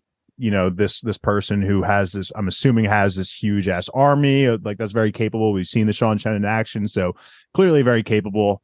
Um, and he, I, I think it's interesting that they're actually willing to give up the horn to give it to this person rather than just hold it themselves. I'm sure that'll come back around when we get there, but great seeing Padan Fain and this new guy. I just thought it was funny that he also High Lord Turak also had long fingernails. I think that's just hilarious that that's yeah, I guess if you're superiority in in this town, you just have long fingernails. So, mm-hmm. So and the just fact they a executed comment. the fingernails Yeah. too. funny. Just to comment on that, he does say, or he says through his voice that like, you know, you, you're allowed back when you're more presentable. I took that as you're allowed back when your fucking fingernails are back. throwback, yeah. yeah, yeah. That's awesome. I like that a lot. Yeah, this scene was great, except four fingernails up and four fingernails down, and nobody died. Yeah. Kyle, we were talking about that. Maybe, maybe because they were like slightly crossed and her wrists were reversed. Maybe I'm making excuses for her, but I was a little pissed the inconsistency of the fingernail movement. Um, I thought it was pretty crazy that he, being Turak, spoke when Padan Fain introduced the horn, you know, because obviously it's a huge thing. He doesn't speak, he has his dude to do it for him. But as soon as Padan Fain came up with that, he spoke before they could even finish a sentence because he was so excited um, and so happy. Uh, the entire time with the fingernails and he's operating the box, all I could think about is I got 10 people on hold, but I can talk from fucking Family Guy with the fingernails. when he's like, yeah, yeah, when he's the secretary. Uh, it's the only thing I could think of because like he was struggling with that box, and and they didn't show us the horn, and I don't know if they know what the horn even fucking looks like. so So we did what get a they? got a little glimpse bit. of it. We did get Oh, a okay. little bit of a side glimpse, and that was going to be one of my comments. Was it actually looked pretty cool? But I'm happy that they're going to save the reveal for a future All right. date. But I think So where it's you're not going like- with that is like Paul, like it's not maybe a known thing what it looks like. They could have easily presented something that wasn't the horn. Is Fake money in a that? briefcase, Yeah, yeah. basically is yeah, like mm, it's a phony, big fat phony. And there's no way So- for us to know. Yeah. Yeah. Yeah. Uh, and yeah, there's no way for anyone. Even like book And readers, kinda- like we don't know. Yeah, this, yeah. This, this whole storyline's a little. That kind of goes into what I was just saying about like why would they want to present the horn to this random person rather than just like holding on to it for the dark one and just like holding on to it and just knowing that it's not with the the dragon reborn. I- So we'll see. Well, isn't it And- because it bought Suroth like not like a death penalty or something? Like what was wasn't it a gift to make sure or what did I It miss? was a- what, what no, was- it was Nah, a I mean, gift, I- but I don't know why it was a gift. more. I feel like of the. I guess they're both gifts. like why did I, he? mean, I think, yeah, I think we'll find out. I mean, obviously, it like happens in a different way. But I mean, in the books, Padan Fain gives it to him. yeah, I just don't know.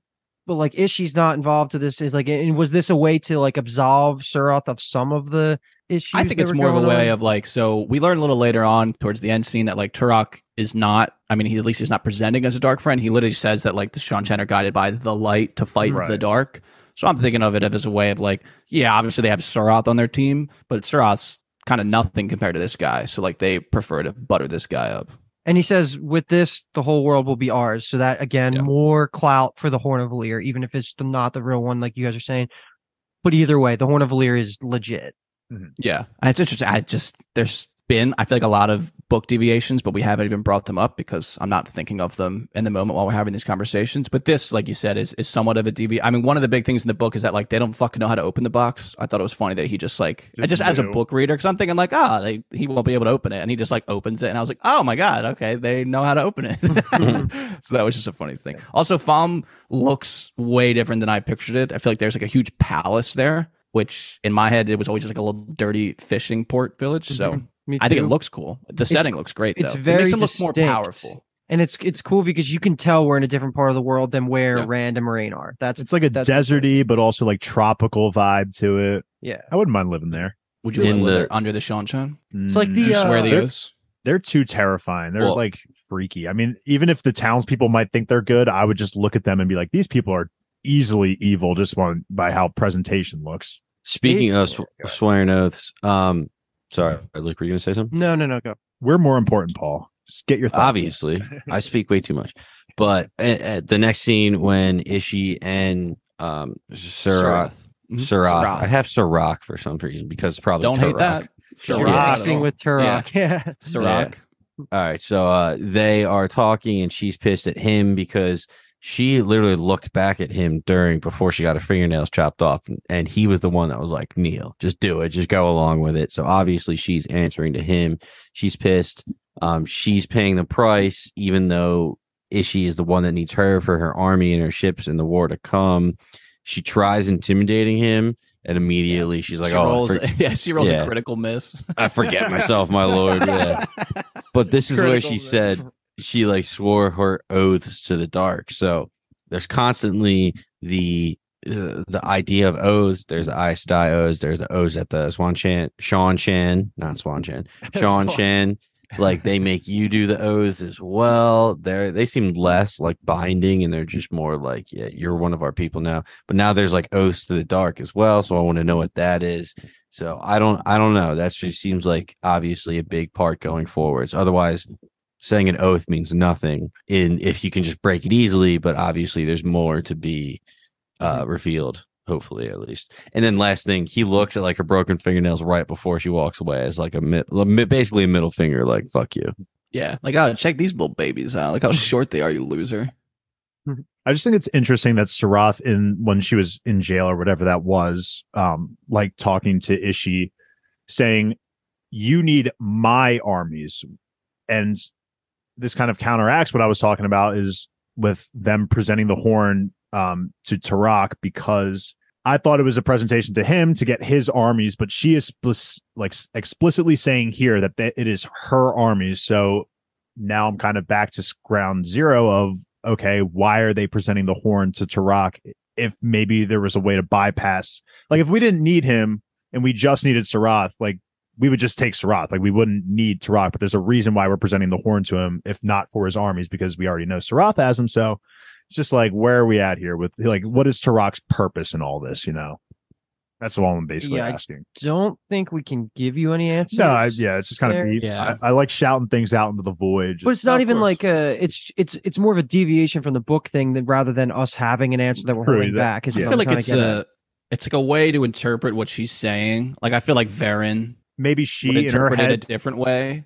she also in I, her I think it's might more of like a like an unreliable narrator type deal. I've said that a lot, but of the idea like I feel like she's thinking steps ahead where it's like we're gonna remove Turak, like that's gonna be my spot, and That's- then they'll be my what armies. Mhm. Yeah, that's type of deal. thinking. Yeah, that's the way I took it. I don't that that's not a spoiler. I think to talk about that because No, again, that's how I'm I took not it really too. sure what will end up happening either. So That's how I took it. to to Yeah. my two comments for this these scenes we kind of hit everything that i wanted to talk about but the one was you get a glimpse into how we were talking about earlier with avienda's culture and like the the aiel like you get little glimpse of how they talk and things that are important to them same thing with the Seanchan here that I took a I wrote down a quote that I'll say in a second.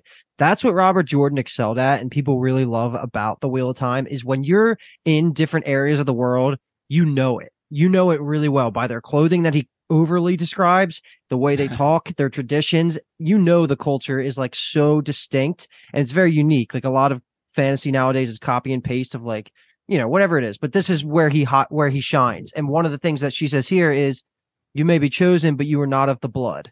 That is a complete Seanchan thing that they care so much about, like the purity of like the blood, like who you're. I don't want to say related to, but you know what I mean. Like your blood, it Yeah, matters. So that's just like a little thing, and just pay attention because the Seanchan are different from the Aiel, who are different from the Two Rivers, who are different from the Aes Sedai. Like everybody is very unique. That was the one piece, and then the thing that Ishi One says, nice.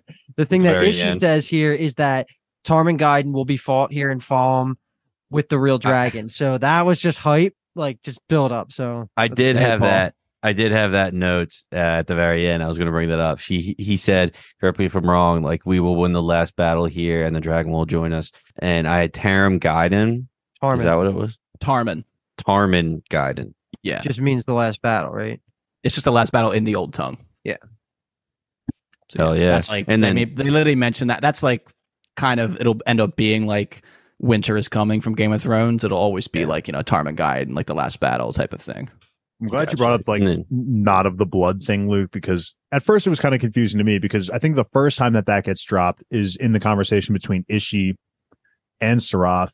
So she is telling him that he's not of the blood. So I'm thinking like, okay, is she a direct like descendant of the Dark One or something like that? But then you made it clear as well as the show, like kind of going in saying like that's more of a cultural thing It's rather Sean than like thing, yeah. yeah, rather than her calling out Ishi for not being like part of the Dark One. I Mhm. And they mention, um, they mentioned Luthair Paendrag. I'm just gonna say, like, I'll make that connection for you. It's more like about that. Like, it's he's like the head of their kind of culture, historical myth, mythos type of deal. And like, Next back to the talking about bl- return. if you guys Yeah, the remember that blood of that. concept, Yeah. Okay. They'll reinforce all these things, but obviously I think it's beneficial for us to also reinforce them outside of the show because they don't want to just smack you over the head like like we are right now.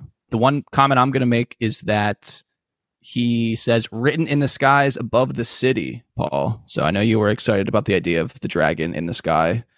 So just wanted to call Yeah. that out for you. And Yeah, then now I'm reading my notes again of like how we're saying like what she's thinking about like my armies type of deal. And he she says like we should just kill Turak. And he's like, Yeah, you fucking imbecile. Like you're not thinking deep enough type of deal. So it's there's a plan beyond like she knows there's a plan kind of beyond what's going on. So I think that reinforces that idea. And the scene ends with him saying, I got a present for you. And we're gonna get right into that present kind of on the way in the mail in the UPS, aka the Ways. So they gave us the little Ways teaser in the beginning of the episode, which was like, okay, you know, red alert. We're gonna maybe gonna get the Ways again this episode. It's Liandrin kind of dragging the we'll call them the Wonder Girls through the Ways, and then her and Nynaeve have just a conversation here again. Paul, we're talking about the oaths here. We get background on the oaths as well in this scene. Yeah, that was awesome. A thousand years ago, a king made them bind themselves to the oaths because he was scared of their power, which, you know, got to have some limitations, right? Smart of that king.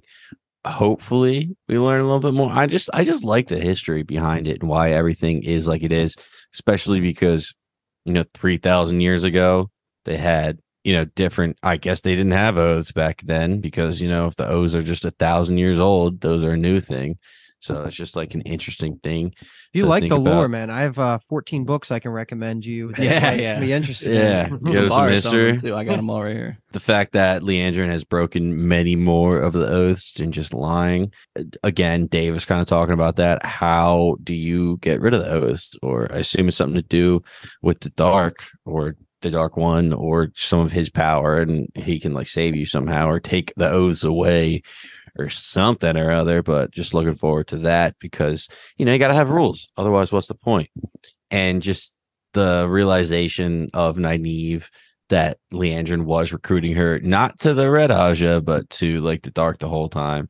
That's Mhm. just, you know, it was kind of eye opening. And then on the rewatch, it's probably going to do really, uh, I'm just going to respect it more, all the conversations they have together. Because, like I said, Nynaeve, like Liandrin was the first one to make Nynaeve smile after she came out of the arches. So there was some type of relationship there.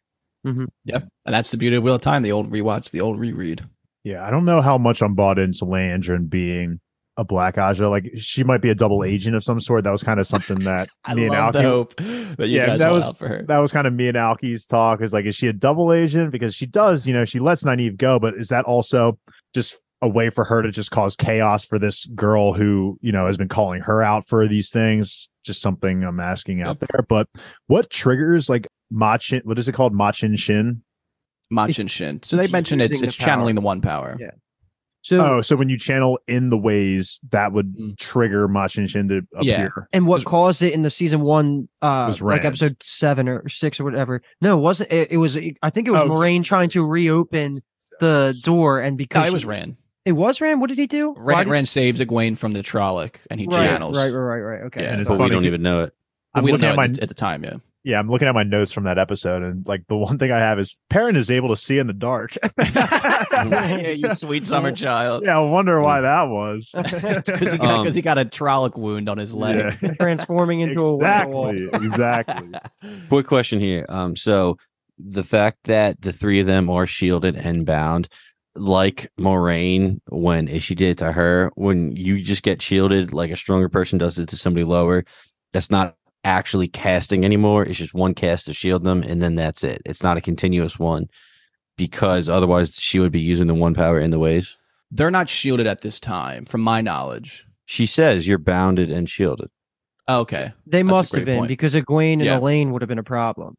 Yeah. And then I guess, yeah, she essentially ties off. But I guess they're not like they don't know how to use the power enough in the in the way that Logain did. So like they didn't Yeah. I wait. guess that's so maybe potentially I I don't want to say a It's e- plot hole, but it's either a plot hole because technically, like when they shielded Logain, they all needed to do it continuously. So that was my question because she's literally using channeling inside the ways. So it's either she learned how to tie it off from, you know, Ishi because she's obviously working with him, or that was just like it didn't make sense to me at all. I So- forget about the My interpretation- is going to be that she knocked them out. So I'm assuming it's easy to shield someone who's physically incapacitated. That's how I'll take it.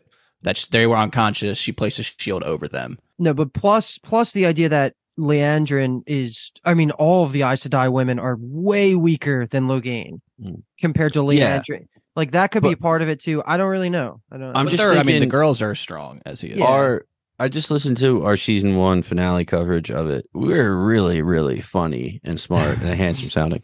Um, but like th- you were going on the fact that the fact that Ishi, who was the dark one at the time, whatever, could tie a knot and keep that shield on was just my like groundbreaking at the time. I said I didn't know how to do that. So Okay. you know, it's either Liandrin learned how to tie th- so they continuously stay shielded, or like I don't know, it doesn't make sense anymore because it's like a it, it's a product of single casting versus continuous casting. If so that this makes part sense. is slightly accurate to the book. I can't remember what happens though because this is so long ago. In the book, they're not they're not knocked out. Like they go willingly. right? Okay. Like Liandrin's like this is this is a mission. Like we need to go, and they're like okay. it's just guesswork, Paul, at this point, so we Yeah. get more information about either shielding or tying off weaves because we don't know what the show's going for. But you're right; it's something that I didn't think about it till you just brought it up. But it doesn't. It isn't perfect. You're right. This is the perfect opportunity to plug our YouTube comment section. If you have a better take, Mhm. hit us with it. All right. And they will. So, yeah, yeah. Well, I, well, I would hope so. Jeez. So we exit the ways. We are greeted by Suroth, is our little Seanchan greeting party. Helmetless Suroth, which is interesting. She's just showing her face out in public, and she doesn't have her little voice with her, which is just funny because she gets in a little bit of an argument with Liandrin, and it turns out that maybe that wasn't the best idea because of what happens afterwards. But I think we'll just talk about obviously. I think you know we'll talk about everything before Nynaeve and Elayne enter Falme later on their own. Just kind of this whole quote unquote battle scene. We mentioned earlier that Liandrin kind of lets Nynaeve free. We can talk about why we think she did that. Everything before she releases Nynaeve. No, I think everything like, you know, she walks in, they have the argument, she releases Nynaeve, they have the little fight, Egwene gets captured. Okay. Suroth's design was very interesting. I actually, when she took off the mask, I don't, I don't know what I was expecting, and it wasn't that. I kind of dig the hairstyle a little bit. It's pretty fresh, and Or lack something new. thereof. Yeah, I guess lack thereof. Yeah. Um, but to, Liandrin is just a case, man. I don't know what her fucking plan is, man. I think she genuinely the reason I think she let Nynaeve go is yes, there's obviously a relationship there between the two. Like I think they are they wouldn't say this, I think, in the moment, but I think they're friends for the most part. And I, I think, think- Nynaeve's out on that. Probably, but I, I think maybe also part of it was that Liandrin again just wanted to cause chaos. Like this, this Suroth was just talking so much shit on her, and I love the line that Liandrin hits her back with is like, "You'll bend the knee to me" or whatever she says right there. It's I think Yeah. that's so hard. Um, but I, it's it's it's crazy because I mean, Liandrin, we've seen her betray obviously the Aes Sedai and everyone, but now we see her kind of clashing with people within the Dark One's like army. So I really don't know where she's at, and we haven't really even gotten a confirmation that she even is a Black Ajah. Like I'm looking for the ring, I'm looking for like a get up or some sort that's dark or like black related, and there's nothing. My guess is going to be double agent. It's going to be a I don't know. Okay, It's, it's put that- simple, I'll but put that one on the board. Yeah, crisscross, double double agent. Um, kind of. I mean, just because they're working together doesn't mean that Liandrin likes the actual person. And you know, she does kind of want to see, you know, uh, her get knocked down a peg. So by releasing Nynaeve, Liandrin's giving her the ability, Suroth, that is, to just like get embarrassed and literally probably lose favor with Ishi and the higher ups because she's causing issues now. Um, but a few things. One, Liandrin saying what you do to these women is an abomination. Paul was pretty- right number two. Paul was right number two here because I'm pretty sure you called it right. Like why, like how they force these women to do. you know, Yeah, channel kinda. Yeah. Yeah, Kinda. uh, I'll That's give you. I'll what you give you. said. Yeah, I'll give it to you. I mean, you said land. I didn't know if you got- love in this one. Confirmation a hundred percent or not, but I, I okay, it seems like it. Yeah, they take these women because that's what they they force them to channel, and we got a lot of that going on as the escape happens, and it's great because it almost seems like each channeler has like a handler, if you want to call it that, with the gauntlet on, and they're just mimicking the moves that they're doing. So by doing that, they can kind of use their source of the one power, but control what they do with it. So I don't know, just a really cool concept going overall. But I just like the fact that Liandrin's character stays true to the fact that, you know, what you're doing to these women is an abomination and horrible. These women should be free to be able to channel by themselves. So I'm working with you not because I like you and like what you stand for, it's because I need something out of it. So let me take a crack at some of this lore, Kyle, then you clean up what I missed. Because Paul, so the term that you're looking for for the handlers is the Suldan. She goes, Suroth goes on to say, like the whole purpose of this of this initial part of the scene is it establishes the rivalry of the two quote unquote dark friends, we'll say for now, between their thoughts on the power, right? Mhm. The t- the name of this episode was called Damane. Damane are the names of the baby benders that we're saying with the binkies. Suldan, Mm. Suldan, right? Suldan. It's with an M at the end. Suldam. Suldam are the ones that are controlling the baby benders. And what Suroth goes on to say is that the Suldam trained for years to have the right to control the baby benders. I'm going to keep saying that because it's the alliteration just sounds great Yeah. off my lips. Um, but yeah, so that's that's the terms, and it's a little they threw a lot. Like I was listening to it, and I was like, this all obviously makes sense to me and Kyle. I'm looking at like Al, uh, like Alki and Dave. They go on to talk about Damane, like being the, the baby benders, but then they also say Marath Damane which is the name. Kyle, am I going too far here with talking about what that means? No, you're good. Okay, cool. Because I didn't want to. I don't. You could just pick it up from the implications of what she's saying. Is she calls Liandrin a Marath Damane? It's the name that they have for Aes Sedai specifically.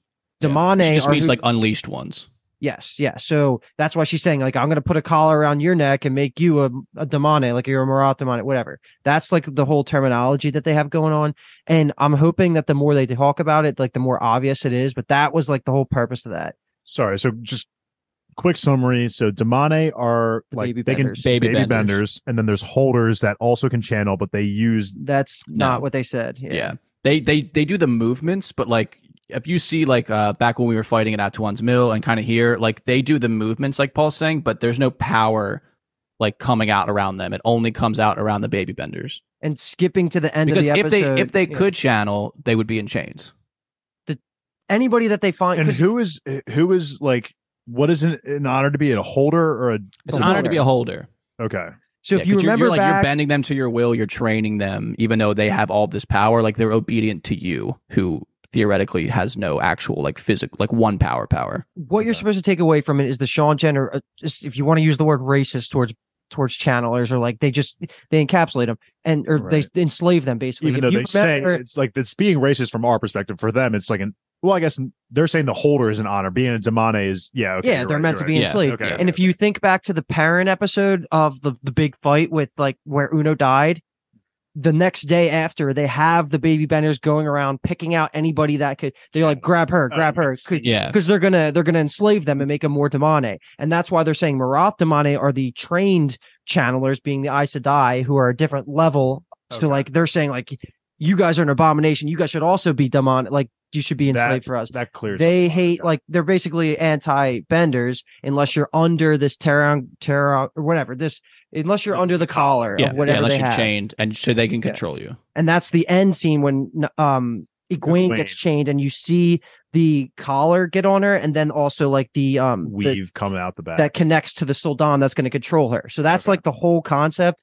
It's a lot. I know I just talked right there, but that's Yeah. that's what it is. And once you once it clicks, like it's it's it's No, easy. I think- just a and cool that's like the point. Like helped. Egwene's arc will introduce us to like all of that yeah, stuff. Yeah. we're gonna find out a lot more specific. I figured, but that that way. basic knowledge right there honestly helped me a lot. Yeah. Um, I figured it was and I- worth talking it out. yeah, and I Yeah. and to go into it a little bit more, I just I really do like the perspective of how like how they view channelers versus how the Aes Sedai view it. So It's that cultural distinction that makes I mean, this they are like so unique. so like Red Ajah go kill male channelers, and the Seanchan just enslave all channelers. Right. So, well, I We guess all women channelers. Well, I was going to say we haven't seen concept, any I guess, at this Yeah. point. Mhm. Yeah. So, quick question. Um, once Nynaeve gets released and whatever, even if Liandrin didn't release their bonds, wouldn't Egwene still be able to channel? Doesn't Yes. she do that? Doesn't she still channel? Yeah. There that's what it's sense like they're supposed to be knocked out. They wake up and then they can defend themselves essentially. Okay. So I took Because- it. I, it's not like I agree. It's kind of just like very convenient. She must have unshielded all of them because literally the first thing Liandrin says while they're in the ways is you guys are shielded and bond bound. I think it's So- again, it's kind of in Liandrin's mind. She comes out, argues with this chick, and as she's going in, she just pulls the pin off the grenade and just Mhm. Yeah. travels into Yeah. the And waves. that was says, "Fuck badass because she hated Suroth so much. She was like, Yeah. "Fuck you, deal with this then." Bye. Yeah, yeah. and then just Yeah. dips. Yeah. And And that like- also, uh, yeah, yeah, go ahead. Go ahead. Elayne. okay, but yeah, exactly. Elayne's the they're first like, one to step they're like, do something, Nynaeve, and she's like, I can't. and then yeah, Elayne like pulls down like some fire, or lightning, or whatever it ends up being. I need And one then- of you guys to die first for me to be able to channel. Literally. like someone Yeah, she's not. She's not pissed off enough. Paul, bro, essentially. She is one of the most frustrating characters you'll ever read in fantasy of your entire life, and that's like half the Yeah. thing. But Shout out Michaela. This Michaela would is- always say that. one of the cool, the my favorite little moments is how quickly Elayne just like whips out this magic and it's amazing. And same with Egwene when she does the before she gets caught, she still whipped out the magic really well, and it showed you how much in the background they've been powering up in their in their use of the power. We haven't been seeing that much on screen. But what they just did right there was like more than almost anything we've seen out of anybody besides Liandrin and Moiraine. So it's cool that they were subtly growing this whole time, and now they're both pretty much badasses. So Yes, sir. Shout out to Lane. yeah. Um, All right. On this, yeah. Sorry, just to You're good. move it along a little bit, but one little comment. Um, Egwene does kind of get caught as Nynaeve and Elayne Kinda. escape, and I love the fact that the Damane, right? That's the name of the slaves. Mhm. Yes. um the one chick that was basically the head the, uh, that captured Egwene, she was like crying. You could see in her eyes there she was like tearing up. She was being forced to do this. She didn't want to do it. So Mhm. I just love that little touch. yeah, I mean, she's just condemning someone else to her fate. I'm sure that feels legitimately terrible. That sucks. Yep.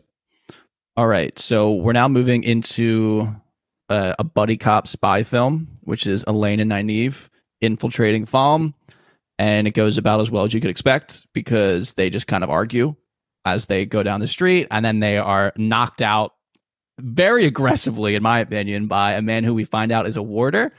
Um, who is, Yeah. I mean, my take on it was like, okay, he is like bonded to a yellow Ajah Aes Sedai. So he's like, whatever happened, she'll just heal them. Is my head canon because he just like bangs them up against the wall, and I was like, all right, buddy, settle Oh, I thought, I thought that guy was totally evil by how they. yeah, I- yeah, right. I was not expecting this guy to introduce himself as like a warder. I was like, what the fuck? Why are you just knocking people out then?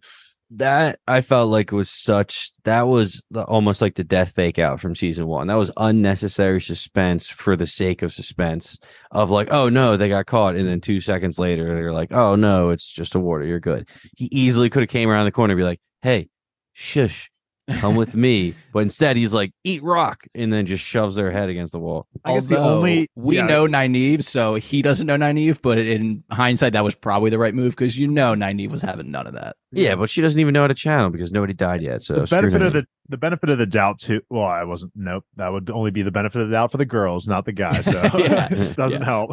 I like take that. on, on these scenes is just that again they just highlight Elayne as a character. She clearly has a plan. She's not just like acting on emotion. And he's like, "We got to go save Egwene," and she's like, "You got to settle down." Like they have our faces. They're looking for us. Like we need to change our clothes. Like we are thousands of miles to the west of the White Tower right now. Like we need to fucking have a plan and we need to do things. And I just like level-headed Elayne taking charge. Obviously, Nynaeve has a problem with it. And yellow Yeah, object, she's which just- cool, different color. Yes. She's just so educated, Elayne. That is that she knew exactly where they were. She knew exactly how far away they were from home. She's just great. She's just so cool. I love her. Yeah. Oh, baby, Paul. Wow, love it, that's the first the non-Kyle expression of love for Elayne. yeah. Oh, Elayne's Paul's awesome. a big No. I, I like guy. her a lot too. I like Yeah. Elayne. But we also get that this is the second time we get the Toman Head drop because she says Falme is on Toman Head, which is a thousand miles west of the White Tower. And do we remember the first time we heard Toman Head? I don't know who Toman is, but he's getting like time of his life, dude. That was a terrible Ooh. joke. Is that a Terrible no? joke. Is that a no then? Yeah, I have no Toman's yeah. Can That's we cut the that, Paul? the the prophecy that Farron Farron that Farron. There you go. We'll take that as the more embarrassing part, Paul. she tells Moiraine that she said, "I remember dark prophecies of of a sword made out of fire and battles in the sky above Toman Head." Okay. No takes. Okay, Paul, you mentioned in that that I'm was like your proce- favorite I'm trying to line of, pro- of that episode. So, I'm trying to process that information, what it means for me going forward. so that's the second kind of. We got the reinforcement again from Ishamael this in this episode of you know the final battle will occur and will occur will occur in the sky as I you know as the dragon turns to the dark side. We get Toman Head, which we learned a few episodes ago is the dark prophecy of battles in the sky above Toman Head. So, hmm. whatever, guys. Right, dude. I just I've said it all before. I'm fucking ready for some dragon battles. I don't know. okay, This- all right. This, these kinds is, of is quotes. Lanfear going to be riding the dragon? Fuck yeah, dude. Two Getting some two ways. Toman's gonna give you getting some head. I just think these places and names would just mean more if I had subtitles because like I could see it once and then like uh, be like, oh, like there it is being called out again. But when I don't have subtitles, I'm like, it's gibberish. Like, Yeah. me and Alki were talking. of- it's just like we we hear the TV and we're like, are we just are we spoiled with subtitles? Because I just sometimes they're talking. I'm like, what are they even saying? It's Don't worry, this is an episode we're going to rewatch when it comes out for non-screener version. So yeah. For sure, for sure. But speaking of riding the dragon and subtitles, we get Ishamael getting real close to riding the dragon himself in bed, uh, only for it obviously to turn into our girl Lanfear and just an absolute banger of a conversation about the past, the present, and the future. I just felt like this fit better in the context of this for whatever reason. So the floor is just open and we get a ton. We learn a lot about the past. There's a lot of just really hard lines get dropped here. We talk about Rand. We talk about the whole fucking group of us. So I- I just, someone get us started and I'm assuming we won't stop rolling for a little bit. the one thing I'll bring up is just the other Forsaken names that were mentioned. I'm not going to. I'm not assuming that was all of them that were mentioned, obviously, but um, I got it written down. You want me to rattle them off real quick? yeah. Go ahead. You, So- you have the whole quote, like that. So so uh, the first part of the conversation is is Ishamael saying like why do you think the dark one rose like res me first and then it turns to why do you think uh Lanfear said Ishamael says to Lanfear why do you think I picked you next Right. and she says Moghedien is insane Graendal is a vain idiot and the boys couldn't execute a plan even under compulsion yeah. So that's- Luke already kind yeah. of laid out what that meant because the boys is like that's such a generic thing to say. Is like the boys. how many like, of them Yeah, he's like, what, what does that even mean? Like, are the first two like? I guess then that implies that the first two aren't boys. So we have Lanfear, those two names, which are the females of the Forsaken, and then we have the boys, which is Ishi and whoever else is there. Mhm. Um, I feel like I don't know why is is I twelve think one the of number? Kyle. is 12 like the number of Forsaken? I don't know why. I just feel like yeah, maybe I'm gonna guess it's either seven or 12 because I feel like those are very like common numbers that appear. Like if you're in a guard or something, you know, it's seven or 12 So kind of I will say that I'm almost arrogantly confident that they're going to reduce the number that there were in the books. Okay. So I don't. Yeah. So we don't even have an answer for you. That's why when they said the boys, it was frustrating because I would have loved for her to just List go down and out. list all the ones that we're going to get. But we don't have a confirmation, so there's nothing me and Kyle Yeah. can even add. But I mean, there's this is- there's this is the kind of world- 13 in the books. We're not getting 13. I mean, this is just the kind of world dropping that Wheel of Time just does so perfectly. I mean, Yeah. It's just a casual conversation of that might like, be for- season five. yeah. Who Again, if I knows? wasn't Yeah, doing yeah. this, if I wasn't doing this podcast, honestly, those names would have like went over my head, and I would have we would have gotten that reintroduction to them, whatever season it is, and I would have been like, oh shit, like that's crazy. But like because we have to dissect everything so well, it's I could just appreciate it more. Like it feels like I'm almost like reading the books with you guys. You know, like that's just Hmm. I, I Love love to hear that. I just love the knowledge that I, I can have all these questions. I can get them answered. But like this was just a great just drop into just knowing where we're headed in the future. Like it's just it's not just one, two, three of us. You know, there's like multiple of us, and we're probably all relatively like the same strength and power. So fuck, like our people are just so screwed. Go ahead, Paul. Yeah, I don't know. I just love this conversation between their just their interaction in general because they have conversations like, "Oh, aren't you worried I'm going to betray you?" Um, and Lanfear's like, "Oh, like you know, obviously I am going to betray you." And Ishi gets all serious and goes up in her face, and she actually looks scared for a second. She tries to play it off, but she genuinely does look scared. The whole conversation about you know, you know why he awoke me first um, because out of all of the chosen or all the Forsaken, I'm the only one that actually believes in the dark Mhm. um, to break the wheel. And he even said, well, I think he said to stop it. I don't know if he said to break it. He said to stop Um, the suffering, Gotcha. Um, which is eerily similar to Dana's reason for being a dark friend from episode three, when she's like, you know, the way the world is now, of all the suffering, all the people that, you know, live and die in the same town, all that kind of stuff. Like, you know, he doesn't want to like send the world in darkness. Like he wants to save the world by breaking the wheel. I'm just good- interested. I can't believe they gave this this early. This is like a really like high level like a Shamail take. I love it. I'm really into it. But this happens like way later in the books when you kind of learn about like his actual ideals. Mhm. I mean, yeah, I definitely like it because he's not just following somebody. He actually has an ideal. Maybe the duties following will help them achieve that. A few other things in this little back and forth. I woke you because I know what you want. You always wanted, you know, your boy. You're going to go get your boy. Um, she actually compliments is she saying you're getting better in the dream world and that's kind of nice because she is like the master of it she's the one Mhm. that can manipulate the most but he can Connects still back to season one. How good he was Exactly. with it. Yeah. eyes of Ember, just and how they were just little flashes that weren't complete manipulation or anything like that. So that's awesome. And then the fact is, how does the current dragon measure up to his predecessor? And the fact that she's just like, you know, he's afraid, he rejects his own power, all that stuff. Just, but then him just comparing Rand, that is, to the old dragon, like the original dragon, just so cool. Ah, And then they talk about cool. like what about the girls too and so obviously they're tracking everybody and then what about Mat Mat was born mad and Perrin will be soon more wolf than he is man they're talking about fucking It's everybody mine. He's actually said. I think yes. he says mine It was there. born so mine. Mat is Yeah. was born mine, and Perrin is making his way to being mine. So that kind of goes into what I was saying at the Oh. beginning of the episode that like Mat and Perrin are kind of being pushed more so to the dark Yeah. side, whereas the other three are definitely more into the light. we watched Uh, that quote a couple times. Oh, I- we didn't Dude. I think 10 times. I literally had my laptop in the air to my ear and I was like, what does he say? Oh, Yeah, we did it. We replayed it like four times because Yeah. like it's right when he says mine, it like goes a tone lower Mhm. and like you can't really hear it. It's like he's saying M word. I can't hear it. And the one you missed for the girls specifically, he says of the two girls, one craves power, the other fears it.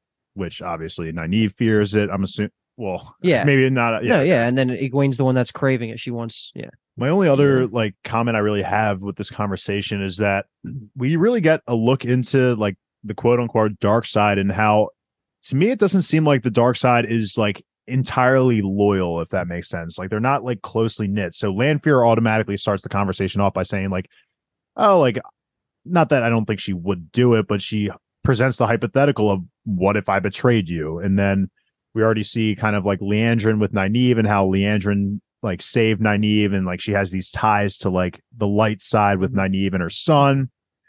So it just for me, it's like the the dark side isn't cohesive. Like they have reasons for joining, but they're not like dark reasons. They're all potentially like good reasons, but they've kind of cornered themselves cornered themselves into forcing themselves into joining the dark side, if that makes sense. So Perfectly summed up. The nuance of it is so important and what makes it realistic and well written. The best thing to compare it to would be just like an equivalent would be like the Lannisters, right? Like they're all mm-hmm. kind of the same goal, but they each have their own individual things. They'll backstab each other just to get ahead a little bit, but they're Right. still like the ultimate goal is to perf- Yeah. to push forward the Lannister agenda. You know, Yeah. so that's how I view it.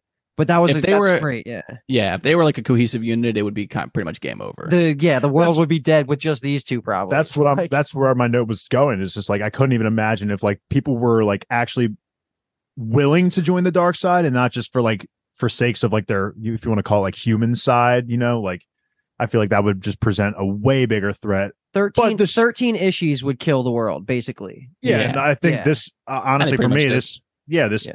For me presents like you know a feasible weakness in the dark side that's like okay like they're not like and I love that we're like kind of humanizing Lanfear here because I keep forgetting that she was human. Like she's been around for 3000 years. She's Mm-hmm. a forsaken. She's strong as hell. Like I just I love this interaction. Like this was honestly like a top three, if not one interaction for me on this like whole show. Like it's So- my favorite Yeah, character talking to like a, an up and coming favorite character. We're not going to oh, say Okay, up there, okay. but like, yeah, Padan Fain's still right there in three. hilarious that you say that because anytime there was a Forsaken and like it was a Forsaken only chapter in the books, whether it's a prologue, an epilogue, a random chapter that's just like a highlight in the books, I was like texting Kyle. I was like, this is the best. Like I fucking love anything to do with Forsaken talking to each other is just my favorite parts of like this whole series. 100%. And it's just for the reasons that you're pointing out. It's so fun to learn more about them. And they don't give you too much, so it gets rid of the mystery, but it's always like trickling in. And every time it's super interesting. But I'm pissed. Paul took all the fun things to talk about. I got two other things written down um, that I'll just bring up now. Like, I love that they both talk in the old tongue initially. That's just cool. Like, whenever the old tongue's around, it's just a cool aspect of Wheel of Time. And then my other thing was, and I, I might have misread this, so correct me if I'm wrong, but I took it that in the beginning of this conversation, when they're talking about where humanity is now since the last breaking of the world, they're saying like, oh, like uh-huh. 3,000 years later, and they're still only using swords. Like, I'm taking it as the last time that the dragon was around, like the world broke so badly that after 3,000 years, we should be ahead in the technological chain of like where humanity evolves to, like akin to what Dave brought up earlier about when Lews Therin was alive, like they had flying cars and shit. 3,000 years later, we're still using swords. That's how I took it. And I think that's like a really They cool also quote, 'cause were they saying- know. Were they also saying here that they didn't view it as them breaking the world? Yeah. Well, I mean, he's more saying it like, okay, they're saying we broke the world, but like they've had all this time to fix it and they haven't done shit about Right, it type of deal. Like, that's kind of the way I took it of him like looking down basically on like humanity uh, at, Right. in their current state of like what the hell have they been doing for 3,000 years? which is super cool and interesting. Oh yeah, definitely. Yeah. Again, this was just like I could eat up this conversation all day. I think this is a top three scene of the series, and I, I use that a lot, but it's because the series keeps We're getting gonna- better and yeah, better. does yeah, I mean, getting we're better. gonna we're gonna come back to this. We're gonna be talking about this for a while. There's just again, like Dave said, the name drops in themselves are just fucking awesome. Mhm. But all right, so Ishamael gets woken out of the dream, which is cool. I like the way they did that, where like you hear it coming, and she's like, "You gotta go," and then he wakes up in the real world to Turak's voice or a messenger summons him for an audience. Questions him about his background, which he gives like a really good answer. If I left my home so long ago, like, all right, buddy Mhm. and just kind of turns into the present, another present, which again, another shocking present. The first time it was Padan Fain. This time it's going to be Egwene. Luke already mentioned about her getting the collar and the shoulder pads and everything. I don't know if we want to talk about anymore or we just want to kind of wrap it up and go into MVP, LVP. Uh, I no just- real comments. It's just how are they going to rescue her? I mean, if she's going to be surrounded by Seanchan and like Ishi at, at all times, like how the hell are Elayne and Nynaeve going to get in there and take her? You know, so we'll see.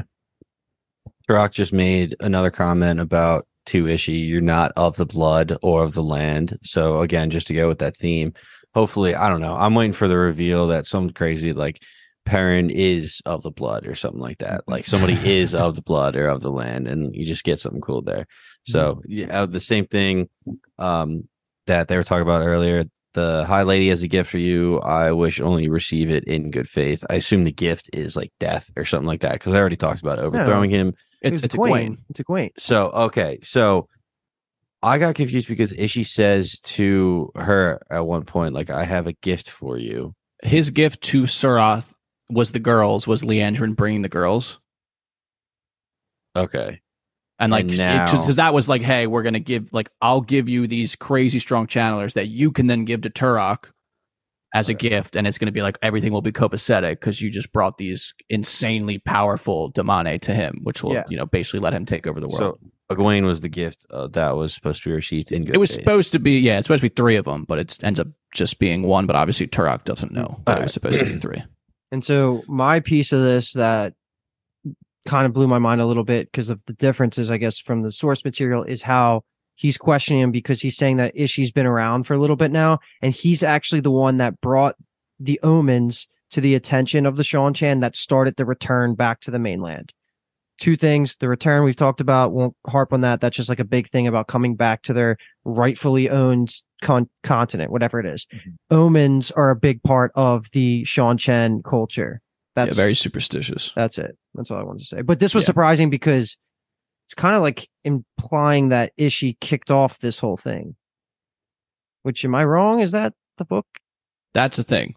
That's a thing. I don't really. That's a very like read between the lines type of thing from the books. But yeah, gotcha. Okay, so I'll ignore me for that. But yes, Yeah. either way, it was it was cool, kind of experiencing this for the first time because I didn't Yeah. read between the lines. So unless I am reading between the wrong lines in the wrong way, but I'm fairly positive. and I know we're gonna now not as get a YouTube. explicit We're gonna get a YouTube comment about Yeah, it. So shout out to whoever gets there first, I guess. Only my comment's gonna be we're gonna get this reinforcement of they they name the Empress, so like we know that there are people higher than the people we've seen now. Like this is just the advanced force, so Mhm. we're gonna meet maybe there's at least existing higher up people than what we've seen wherever they are on their continent across the sea. Right. And yeah, that's pretty much it. And then Egwene, our girl, just in a rough spot, rough spot, bad spot to be. Well, the worst spot, I would say. I would rather be Rand, obviously. I mean, for whatever you know, for positive reasons, but like he's obviously tied up a little bit too, but he ain't chained. We might get a just looking glimpse at into that- some torture porn here, but who knows? Yeah, yeah, just looking at that risk gauntlet thing, that seems to be like the main thing controlling the Yeah. collar and all that. So looking Mhm. forward to that for the weak point going forward. and it looks quite painful for her to be in it. It's not like it's just like resting on her; like it's clearly impacting her physically in Mhm. some way. Right. All right, So Great. I'll go three times in a row for MVP, MVP. All right, so Paul's last. Thank Yeah, you for Paul's last. volunteering. Luke, kick it off. Oh hell yeah! Okay, so MVP, Lanfear, baby. Actually, yeah, I'll take Land. Yeah, I was gonna say, It's you not already just dropped tough the going name. first, I was gonna yeah. I did. I should have. It's kinda I hard wrote- going first. I wrote two, assuming I wasn't going first, as- thinking that one of them was going to be taken. But fine, I'll take Lanfear. It's like, yes, you removed your fingers off the I page. did, You- I did, I- say it now. the last scene alone, and the last scene coupled with the Forsaken conversation, that's MVP status. But then the beginning stuff, which it felt like this was just a great episode for her all around. I I harped on Yeah. her enough. LVP, I'm gonna pick. I'm gonna pick Elyas because he was kind of Oh, he was Ah, not damn it. he was not humanizing with par- I mean, that's a bad way to say it because he doesn't even consider himself human Yeah. so I, but you know he was being No he empathy. wasn't, he wasn't helping with the transition from full human to wolf brother and i feel like he should have been more aware. hasn't guided Perrin into like using his abilities at all. So, yeah like, not you'll- in a, you'll- not in a you'll get entertaining accustomed way. to him eventually. It's like, come on. all right dave go ahead All right. While I'm talking, um, we'll go with MVP. This might be three out of five for me, but I'm gonna go with Verin here. Hmm. I just she's great. I, there was a lot of options here for my MVP. I'm I'm sure Kyler Paul will say my second one, but Verin just you know deducing. She's got that power deduction going on, so love that for her. And then LVP was Elyas. Now we're kind of caught between two. I will go with. I will go with Liandrin. Mm. Um, she obviously gave up our girls. Hate that, even though she freed Nynaeve. I think it was like we kind of discussed more of her just like unpinning the grenade as she left, more so than like her helping out Nynaeve. But Liandrin's definitely catching the LVP. All right. My MVP is going to be Aviendha. yeah that was the other one Yeah, of the Fucking Nine Valley fuck. Sept of the Tar Far Fardais Mai. She Come just man. introduced us to a lot of concepts that we will be talking about for literally the length of this entire show. So it's very fun to finally meet her. Happens in a little bit of a different way, obviously, than the books, but she's fucking fantastic with all that grappling. And then my LVP is going to be Nynaeve because she just was useless pretty much. And she was honestly negative in, in her and Elayne trying to survive and find Yep. Egwene. I mean, if, if they didn't get knocked out and went to the size to die in her water, like they just, Nynaeve would have ruined it all, it feels like. So Absolutely. she's got to learn to uh, step down a little bit. Yeah, MVP. I'm going to go Elayne. She's the only one to actually cast and make moves. There we go. that was the was one. Go. ripping. So That was the Elayne, thank God for her. And then LVP, I'm gonna do Lady Suroth because she lost so much fingernail. I don't even find her attractive anymore. Yeah, yeah. Definitely like a noticeable if she stepped on the scale, she would weigh less because Yeah. she lost those fingernails. So What do you hell think yeah, they- what do you think they do with the fingernail, cl- like the clippings? that are I thought it was so funny that they did like slow motion and like they like literally you hear the sound of them hitting the stone. I thought that was hilarious that they made it that Wow. obvious. It cracked me up. Must have been like a quarter pound. Those things, to be honest. Oh god. Ah. quarter pound. Jesus Who Christ. could say how many ounces slapped it up on the hill scale? All right, that is going to do it. Episode five, Damane. We absolutely did not aim for or hit our goal of trying to mm-hmm. keep it like two hours or less, but that's what happens when we talk Wheel of Time. So if you're still here, we love you. Thank you for sticking around. Best way to support us is just going to be subscribe, like, comment, whatever you're watching or listening on. You'll be in the know. Where we've been fairly consistent with these drops, but we'll see what happens. We're going on vacay this weekend, so who knows when this one will come out. And we got to go watch the Eagles game. So that's it. I'm going to keep it short and sweet. Bye. Go birds. You're listening to the Geekscape Network.